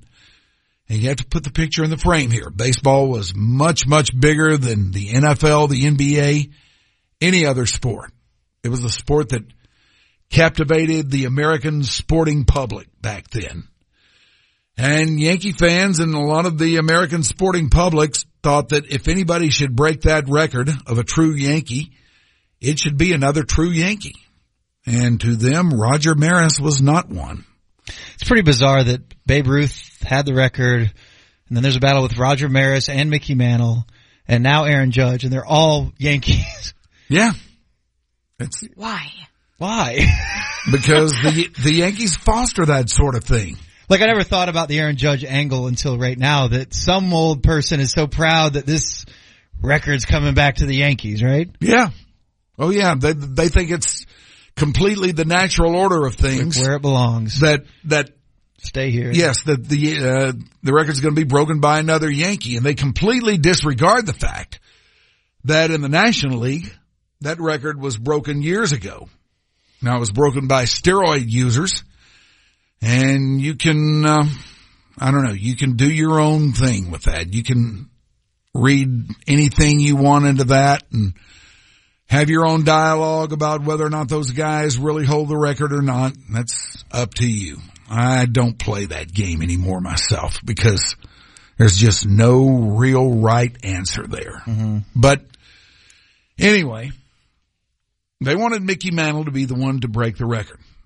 And as the season went on and this thing started to take shape, it appeared that Maris had better odds than Mantle and he started getting covered by the leering press in ways that he could not believe. He'd never seen anything like it before. And, you know, he was a Midwestern guy. He was a real private guy. He wasn't a big yuckster. He didn't try to harbor the media or anything like that. Just wanted to play the game and go home. And this affected him in a very, very averse way. They said it kept him up at night. He couldn't sleep. He lost a lot of weight during this time, although to look at him, you wouldn't know it. I mean, wonder, he wasn't just a really huge guy anyway, but he was strong. He was really well muscled and had big ass arms and, and did something to the sleeves of his jersey so they'd fit in there and everything. and he just wanted to, you know, play the game and go home and that was it. And all of a sudden the leering press was covering every move he made. Was he not the one who famously was losing his hair? Yes, he is the one. Okay, just They- because of the stress of this yeah, case. They said that big um, clops of his hair would fa- had fallen out just because the stress of all this. He just had a really really hard time dealing with it all. And and that's just the you know the the kind of guy he was and the nature of the coverage up there in New York at that time. Because, you know, now in New York, I believe they have, um, four daily newspapers, I think. And then you got some in New Jersey. Well, imagine how many they had at that time. yeah. There were a ton of newspapers and this was the biggest news story in New York at that time. And it captured the imagination of the American sporting public like few things ever have. And it was really, really hard for poor Roger Maris to deal with but he finally got the record. Although a lot of people didn't want him to, and they there were some things that people tried to do to keep him from getting the record. What do you mean? Um, I don't know, just try to try just things they would try to do to gum up the work. They tried to talk Casey Stingle into not playing him, you know, making him sit out, thinking that he might need rest or something like that. But Casey Stingle, the manager, wouldn't do that. He kept on playing him. Roger Maris finally got the record, but boy, he paid a price for it. He paid a mighty, mighty price for it. And um, he played out the rest of his career with the Yankees, but there wasn't too much more of that. It was re- really a relatively short career. And he passed on to the next plane at the age of 50, I believe, somewhere around there. Really? Yeah. Yeah, died of cancer.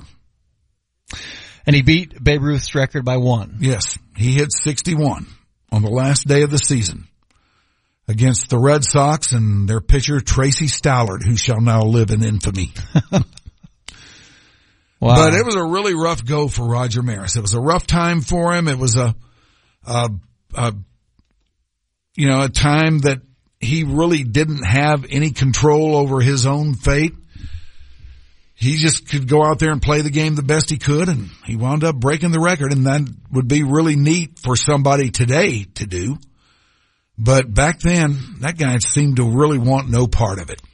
like, I mean, the crowd went nuts when he oh, did yeah, it, right? They did. So, They- I mean, they the, loved him. The crowd fans Okay. loved him. so the negativity was from perhaps the press or Um, even. well, I don't know if it was negativity from them. There was just so much of it. So much of it. And for a guy like that who had never been exposed to anything like that, I mean, when the Yankees got him, he was really just a guy. Yeah. Good player, but, you know, never did, never did anything to attract too much attention to himself. Mm. And he was really, you know, just another guy in the game of baseball. But he turned into something quite a bit bigger than that. and that record was 1961, right? Yes, 1961. And it lasted until what, 98? Mm-hmm. Uh, officially or unofficially, however you want to However look you at wanna it. look at it. I told you in the pre-show, I in 1998 when the McGuire Sosa war was on, which was incredibly memorable summer of baseball. Man, that was fun, and I it was like, you all knew they were juiced up, um, and I don't. You know, eh, like you said earlier, I frankly don't care which is the real record. I mean, it's just fun to watch this stuff. But I lived in Arizona at the time and Mark McGuire was coming through town to uh, Bank One Ballpark, the home of the Arizona Diamondbacks. So we're like, we're going. We're gonna see this thing. And we uh we drove down the highway from Flagstaff to Phoenix, Arizona, a couple hours. And we got there super early because we wanted to be there for batting practice. I mean, this was like the story. Oh, yeah. You know, this was incredible. There's doc, you know, obviously the documentaries, 30 for 30s and stuff. I mean, It was, so, it was on the so national good. news every Yeah, night. exactly. Now, and they you're- were such it- friends, you know, like Sosa McGuire, they're bash brothering each other Yeah. and hugging. It was a pretty feel good thing at the time. It wasn't soiled with the I don't rem- I don't remember if it was swelled with the steroid allegations or if everyone just knew it or I think we all kind of looked the other way that year until maybe it was over. I don't know. You heard a lot about about it. There's a lot of suspicion that that was Yeah. going on, but it really didn't ramp up until the off season, as I recall. Yeah. If you really want to rock and roll with the Roger Maris story, there is this movie called 61 with an asterisk. Now see, that was another big point of contention because baseball had gone from a 154 game season, which is what it was when Babe Ruth played, to the 162 games that it is now. So Roger Maris had eight more games Okay. than Babe Ruth Yeah. and baseball in their efforts to protect the legacy of Babe Ruth and protect the legacy of the old time Yankees put an asterisk by the Roger Maris record. And whenever you saw it virtually anywhere, Had the it asterisk. would have that asterisk. really. Yeah. Now they later on, I, about I think seven or eight years after the fact, they removed the asterisk, and now it appears as the record, which it is. But if you really want to rock and roll with this thing, um, probably in the mid nineties, 97, 98, something like that, Billy Crystal directed a movie about this called 61 with an asterisk. And Roger Maris is played by Barry Pepper, who I don't know what he's done since then, but He's in Roy- like Saving Private Ryan and stuff like that. okay, so he's got some cred here. So, and and he really had the Roger Maris look down. And if you really want to get a feel for what it was like, I think this movie does an excellent job of getting that across of what it must have been like Yeah. at that time. I heard of that movie, seen the the cover or the poster or whatever, but I've I've never watched it. We got to go to New York for the premiere of it and had Billy Crystal on the air. Hey. Yeah. You yeah. dressed you have a suit on? Um, did I have a suit on? Yeah. I don't think so. At the premiere? Um, I might have. I don't know. I don't know. I don't remember.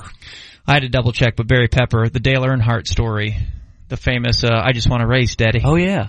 the great Barry Pepper. Yeah. Seems to have a thing. This seems to be a niche for him. yeah, athletes. Uh, well, real quickly, when I went and saw Mark McGuire, I was all excited and went and watched BP. His first bit is the whole crowd's buzzing, and then he squares up to bunt on the first pitch of BP, and then he's like, "No!" and then he laughs and does the arm wave, uh, and then he just stroked balls into left field. Oh, we were in left field, but he just hammered them all day. I'm like, I didn't get one obviously, but it was really fun. And you wait for the game to start. We're in left field still. Here we go. This is it. 0 for 4 with 3 Ks. And the very next night at Bank One Ballpark, we hit, park, he hit three home runs. Isn't that the way it goes? So I saw near history. Isn't that the way it goes? It's always me standing outside the bunker holding Well- a spear instead of, instead of inside watching home runs. well, Roger Maris, there, there, there was no, uh, not too much having fun Yeah. with him on Yeah. this. All right. There you go. Baseball Jesus back and we will keep a close eye on Aaron Judge as he tries to beat Roger Maris's record, uh, tonight and tomorrow afternoon out in Arlington. Coming up next, it is the Sunset Lounge, but first, a little chit chat about our friends at the Low T Center, uh, testosterone talk. You've probably, you know what? Are you talking about it? Because it's something that I don't know if everyone's talking about. But ask your friends. I bet people you know are low T center customers because they've done their homework and they go to a provider that they can trust, and you should too. And I recommend the Low T Center. They exclusively specialize in men's wellness. And uh, they check all your levels. That is your PSA included, which is uh, your prostate, thyroid, liver, kidney function, cholesterol, glucose levels, and more. Uh, it'll give you a little boost in the bedroom. It'll help you in the gym if you're getting a little flabby around the midsection. Low T Center is my spot for all things men's wellness. The Low T Center has affordable and convenient options, Mikey, for treatment, including monitored self-inject treatment that ships directly to you each month. Make your health a priority. Schedule your annual health assessment at the Low T Center today. It's covered by most health insurance or less than $100 cash pay. Go to the Low T Center, go to lowtcenter.com to book your appointment online. That's lowtcenter.com. Low T Center. Oh, Inventing. I thought we were gonna yodel it. okay. All right. Yodel it. Go ahead. No, we're late. He's yelling at us. All right. Reinventing That's it. men's health care. It's the downbeat on 97.1 The Freak. Sometimes I Damn straight it is. What a time we have had in here today. Wonderful. Thank you, Jules. You've Anytime. added that ray of sunshine that only you can to the proceedings in here today. Keeping her. You guys just say the Man, I want word. to keep her too. It's like Elon Musk's legal battle. yeah, We'll see. Do yeah. We'll have a legal legal battle of our own you have for, 40, do over you. you have 44 billion dollars? That's what it'll cost. I'm Did I say afraid. million in the thing? I think I said million in the thing. what is it, billion? Yeah, it's billion. I thought it was a billion too. No, No one knows what you said. It already happened. It's over. Doesn't matter anymore. Yeah, it's billion. okay. I thought million sounded a little light for Twitter. Yeah. Yeah. We would have got in on that. Yeah. we failed. All right, it is 637 here on the ticket.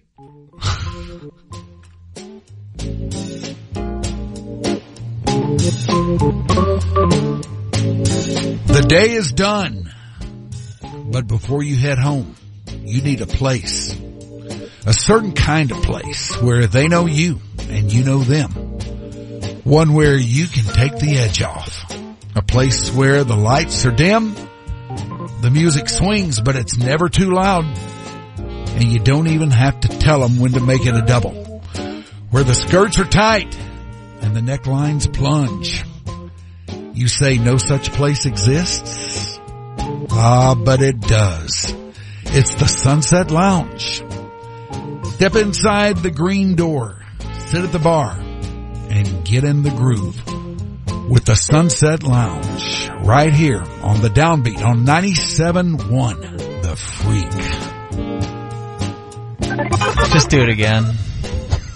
It's already a classic, if that's possible. Will you do it every day?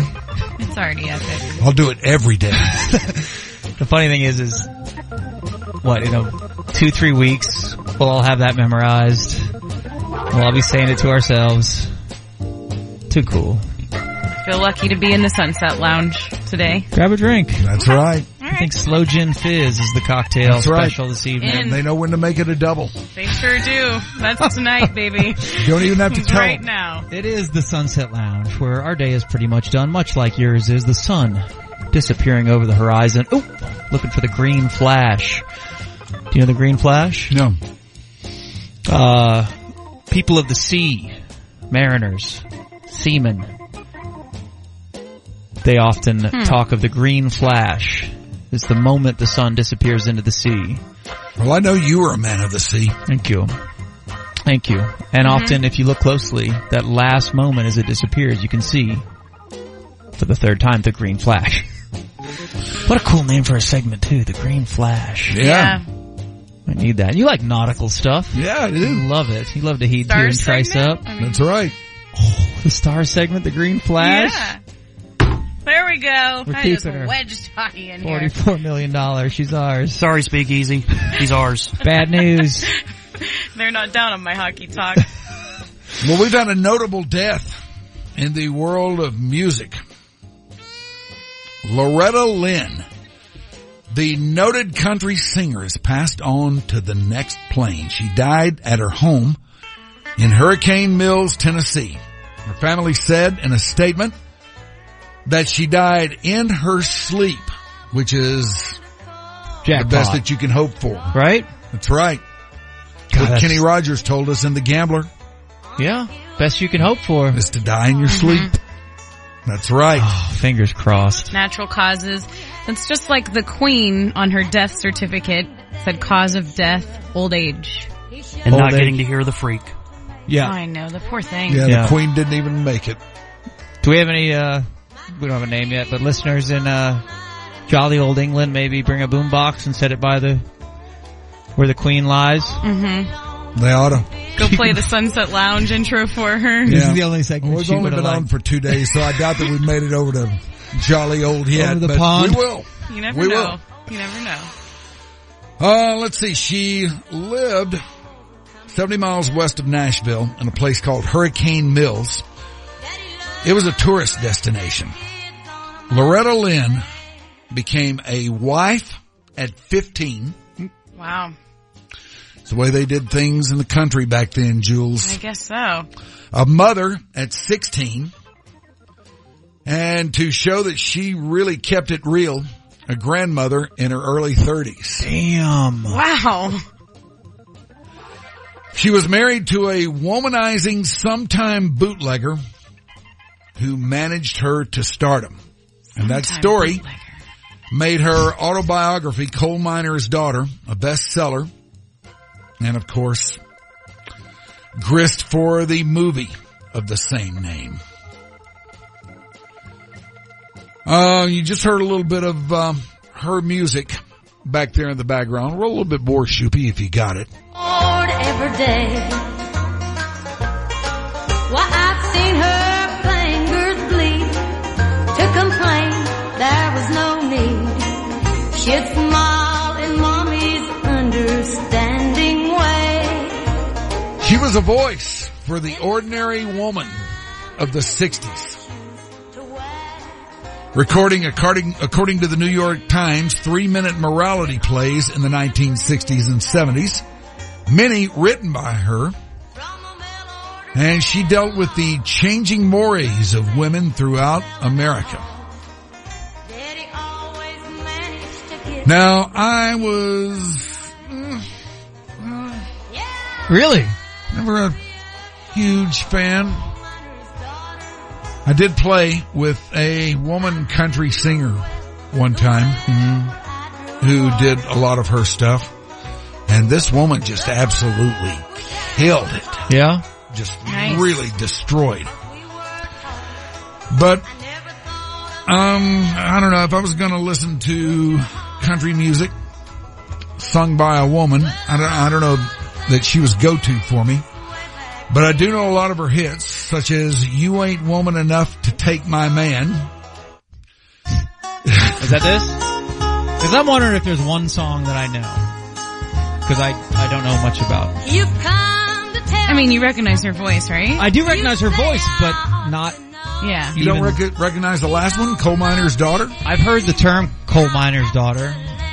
I don't. No, I don't think I recognize the song. Gonna take him. Why don't you play "Don't Come Home a Drinkin' with Lovin' on Your Mind"? You ain't No sooner said than done. great That's usually what the drinking does.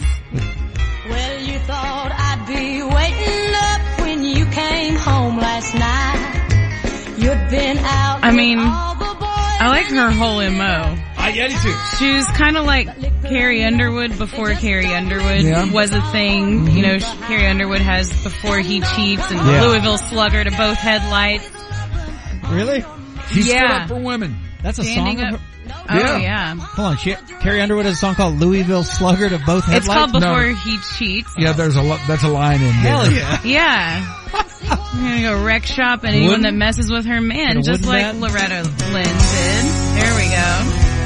Oh, this is it. Okay, now we're doing. Oh, You know it. I heard this. Yeah. Get to that line. I can't wait for that one. I don't know what it is. Right now, It'll be a little slow bit. dancing with a bleach blonde. Yeah, we got time. chick, and she's probably The Sunset getting Lounge. dressed That lounge. That's right. Look where my feet are, Jules. They're up. in her Beach song. blonde tramp. That already Where they happened in belong. the first line. She's not messing around. Loretta Lynn wasn't messing around. No, Oh, no. Loretta Lynn had songs called The Pill and Rated X. Whoa! Banned from radio, even back yes, in the day. that's right. The pill is that the pill? I guess. Yeah, yeah, that was The Pill. The pill. Yes, She The wrote a Pill. whole song Pretty about it. insane that that's that got that whole thing. Yeah. I mean, think how We all know what the pill is. Think I mean, how there's a much that trillion changed. pills. the world. He's apparently also got a song called Fist City, Yes, that's right. but I get the feeling it's not that. not what groups. What? She has one called City. Rated What- X, so how do you know? What are you talking about? I don't know, Shoopy. I'm gonna write that on our unofficial show Fist City. slogans in honor of the great Loretta, Yes, Loretta Lynn. straight from Fist City. Fist City. Fist City. Man, she's got one hit after another. What a career Loretta Lynn had. Loretta Lynn was 90 years old. What a run. I want to ask you all something. It's something that came up when we had Ben and Skin in here the other day. Because they were saying how they've worked at a bunch of radio stations, but they've never been fired from any. And I got to thinking, have y'all been fired from a job? And I asked Mike this earlier, and your answer was? Every job I've ever had. Except for my, my last one. Yeah, you just walk down the hallway. Is that right? Yeah. Any non-radio jobs that you got fired from? Uh, because it well- seems inevitable in radio. Well, I've been kicked out of a lot of bands Okay. Why? because I wasn't right for the gig or didn't get along with somebody or something like that. Yeah. But I've lasted a long time in a lot of them too. Yeah. How does Yeah. that work when you get kicked out of the band? One guy tells you, or they all gather around and Usually they all gather around Oh, and tell they you, say, man, "Hey." you just ain't doing it for us. that sounds hurtful. we got bad Oh, news for you, It's bud. awful. I'm ganging up on you. It's awful. Yeah. I'd rather get fired from a job. It's like 'Cause there you playground gotta go to- bully stuff. Just Yeah. got to go to HR or something. And You just pack up your instruments and Yeah. walk out, and then Yeah. look Tail back between your legs. Lift just back get your one stuff, get out of there. one last time. I'm and gonna go then- find me a new band. Yeah. And you Kick did. more Every ass. time. Yeah. Found a new radio station, found a new band. hmm Look back at them and say, you will rue the day. and they haven't. They have not rude. At least the band. No, radio the bands stations, didn't. perhaps. How'd you get fired from radio stations? Was that a walk in, have a seat, and Um, New- new direction. Yeah. You're the fir- great. The first one was from the zoo. A- And that happened because the station got sold. And uh, yes, it's walk in, have a seat. There's the general manager up there going, man, this has been, really been a tough day, Mike. yeah, And I knew what was up. yeah, this is gonna hurt me more than you. Yeah, and I said, okay, Gene, just give it to me. Just tell me what's going on here. Yeah. Cause he and I always got along real well. I know what's up. Just give me the spiel and let me get out of here. Yeah, And, um, let's see from WBAP. It was because they needed the minuscule amount of money I made to pay for Randy Galloway, who was about to come on board. Mm. That hurts. Yeah. Never heard of that, guys. Yep. How about you, Jules? You ever take the axe? Yeah, I've been fired a couple times. The first one was my first job ever when I was 15 working at Frulotti. Hold on. What? Now what is Hold on, Fool Lion? hold on. We're all gonna place our bets. I'm thinking a kind of a hipster, uh, frozen, uh, juice, froyo, You're pretty close. right? But maybe coffee too, cause the Audi. Uh, Like latte? I don't think they had coffee. Was this in Austin? It was in Austin. It was in the food court at Barton Creek Mall. I will say yogurt. Yeah. But we didn't, Take it. Yeah, getting I'm, warm I'm getting that. here? I will say yogurt. Oh no, no. There's What been is so that? No, many no, things no. to take. What is that? There's been No. so many things to No take drops today, in this Group. place. no drops from the Sunset Not Lounge. this- I thought there were no drops in this joint. Oh, We didn't agree to that, Shoopy. you got to put it in All the right, rules. Screw it, I'm going to the ticket. You got to put it in the mantra. We need Papa. I will say We yogurt. need Papa. Pull that while you're at it, Group. Nah, my drops aren't funny. no, they are funny. Um, yeah, they served smoothies, fruit Yeah. chillers, um, sandwiches that were pretty good. It was my first job and I loved the idea of working at a smoothie shop and, uh, being the front facing person that got to kind of like flirt with the boys. Yeah. Um, like clean up after the shift or? well, that's what it turned into. It wasn't exactly what I thought it was going It was to be. glamorous, they isn't wanted it? me to be in the kitchen doing dishes. Yeah. And I think I just wasn't complying and I got the axe. Yeah. You The- didn't approach that very enthusiastically. Yeah, no, I'm like, I want to, I want to be handing people the smoothies and having fun. Yeah. Right? Yeah. I like talking. And Sure. here I am now. I like talking to But you people. were right. I didn't want to be back in the kitchen. They'll rue the day He's a over people it. person. Mike. they they will rue Smooth the roo. the day. Um, and then the other one was when I was doing Rangers baseball games Uh-oh. um, Friday nights for TXA 21. I did a season and a half.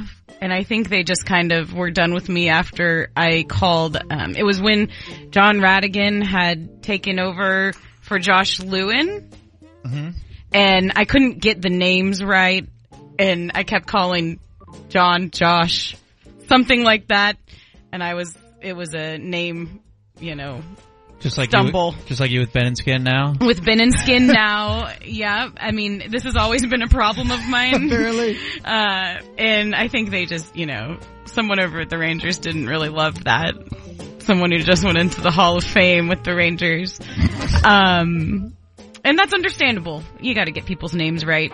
And that's why I was just never, I don't know. Do, I when you're think doing I know. short spurts of reporting, it's like a lot of pressure for like 30 seconds or a minute to say everything perfectly Yeah. and I just never like thrived in that, you know. And this is much better for me. I Just thought be you were yourself. good. Well, thanks. I was okay. It didn't stick. I had a few, a lot of different stops, and it never really stuck. But that one, I remember, I was on vacation in uh, Mexico when I got the call. Oh no, kind of a downer. Well, that's actually a good spot, right? So you got fired on vacation, Yeah, huh? I did. Wow. I did. That's cold. It was cold-hearted, cold-hearted, but it was fine. It all worked. I've been fired twice. From? Uh, the second firing was from Crystal Creek Sandwich Company in Okay. Flagstaff, Arizona. Now, I, you're probably not going to believe me, but they, the entire staff got fired because somebody was selling weed out of the sandwich shop. Well, you can't do that. Yeah. And people And would that somebody was you? No, it wasn't me. I promise. But they just fired the whole staff because they couldn't really figure out who it was. But people would like order a sandwich, and there's you know like some code word, and you get a Ah. quarter s- Oh, a quarter oh. sack of weed. So this was an operation. I think. Yeah, I would swear I wasn't involved. I would at this point. I think the statute of limitations is expired. I would admit it, but I was not involved. fire the whole staff so no one's there the next day to give anybody a sandwich. Man, Yeah. I'd take credit for that. Yeah, it's cooler, cooler to take credit. Uh, my other firing was before that, and this is going to be an insane sentence. I got fired from the Laurel Oak Country Club in Sarasota because I allegedly, All right, this is going to involve golf. well, kind of, because I allegedly stole one of Monica Sellis's golf clubs. What? But the real reason I got fired from there was because I broke an old man named Aubrey's wooden chair because I was so excited that the Orlando Magic won the NBA lottery for the rights to draft Shaquille O'Neal. Won the NBA lottery. How'd you Broke break a his chair? I was sitting in his chair. We were watching the NBA lottery, and the ball came up, and it became the fact that Orlando Magic had the first pick, and we were screaming Shaquille O'Neal, and he had an old wooden chair, and I was leaning back in it, like put my arms up, and the chair just disintegrated under my athletic build. That'll happen. Big I knew muscles. Florida was going to be involved in this in some way. Uh-huh. Though I did live there. That is where I got That- fired. That's a pretty epic firing story. Yeah. I think you win. And Aubrey was so mad at me, but they couldn't fire me for breaking his chair because that doesn't make sense. So apparently somebody was fishing around Monica Sellis's golf bag because she lived in Sarasota. I think she still does. And they claimed that I'd stolen her golf clubs, which I they did framed not. you. I don't know. I think a guy up in the pro shop who hated me because I was a smartass. Hmm. That's rude. Did you plead your case? I don't think I care. I went across the street and got a job at Bent Tree Country Club. We have one of those here. That's where Paul Azinger's parents lived at Bent Tree. Paul Azinger. the golfer. Do you know him? You don't know the zinger? But yeah, he worked there. It's only two firings. All right. Yeah, it's not bad. Not bad. Oh, a look bad at us, total Look of at us firings. now. All right, I'm the firing leader on this show. Yeah. Just sort of an age What about thing. you, I take Shoopy? the credit. I've never been fired. I pretty much just quit everything I've done. Right Should when we you like sense to get jobs and quit them? Yeah. Well, don't do It ain't this. quit it, Shubby. but I feel pretty good about this one being my first. Best of luck on that quest. Thank you. Another adventure in the Sunset Lounge where there are only five rules, Michael. Make out hard, stay out of the left lane unless you're passing, tip 20%, do not litter, and just be nice to each and every person you come across on this big, stupid, spinning blue marble. If you can't do that, what can you do? What can you do? Indeed. All right. That is going to wrap it up for us today. It has been lovely once again. Thanks to Shoopy over there twisting and tweaking as only he can. For Jules, for Mikey, I'm Mike Reiner. Be with us tomorrow at three with another edition of the Downbeat.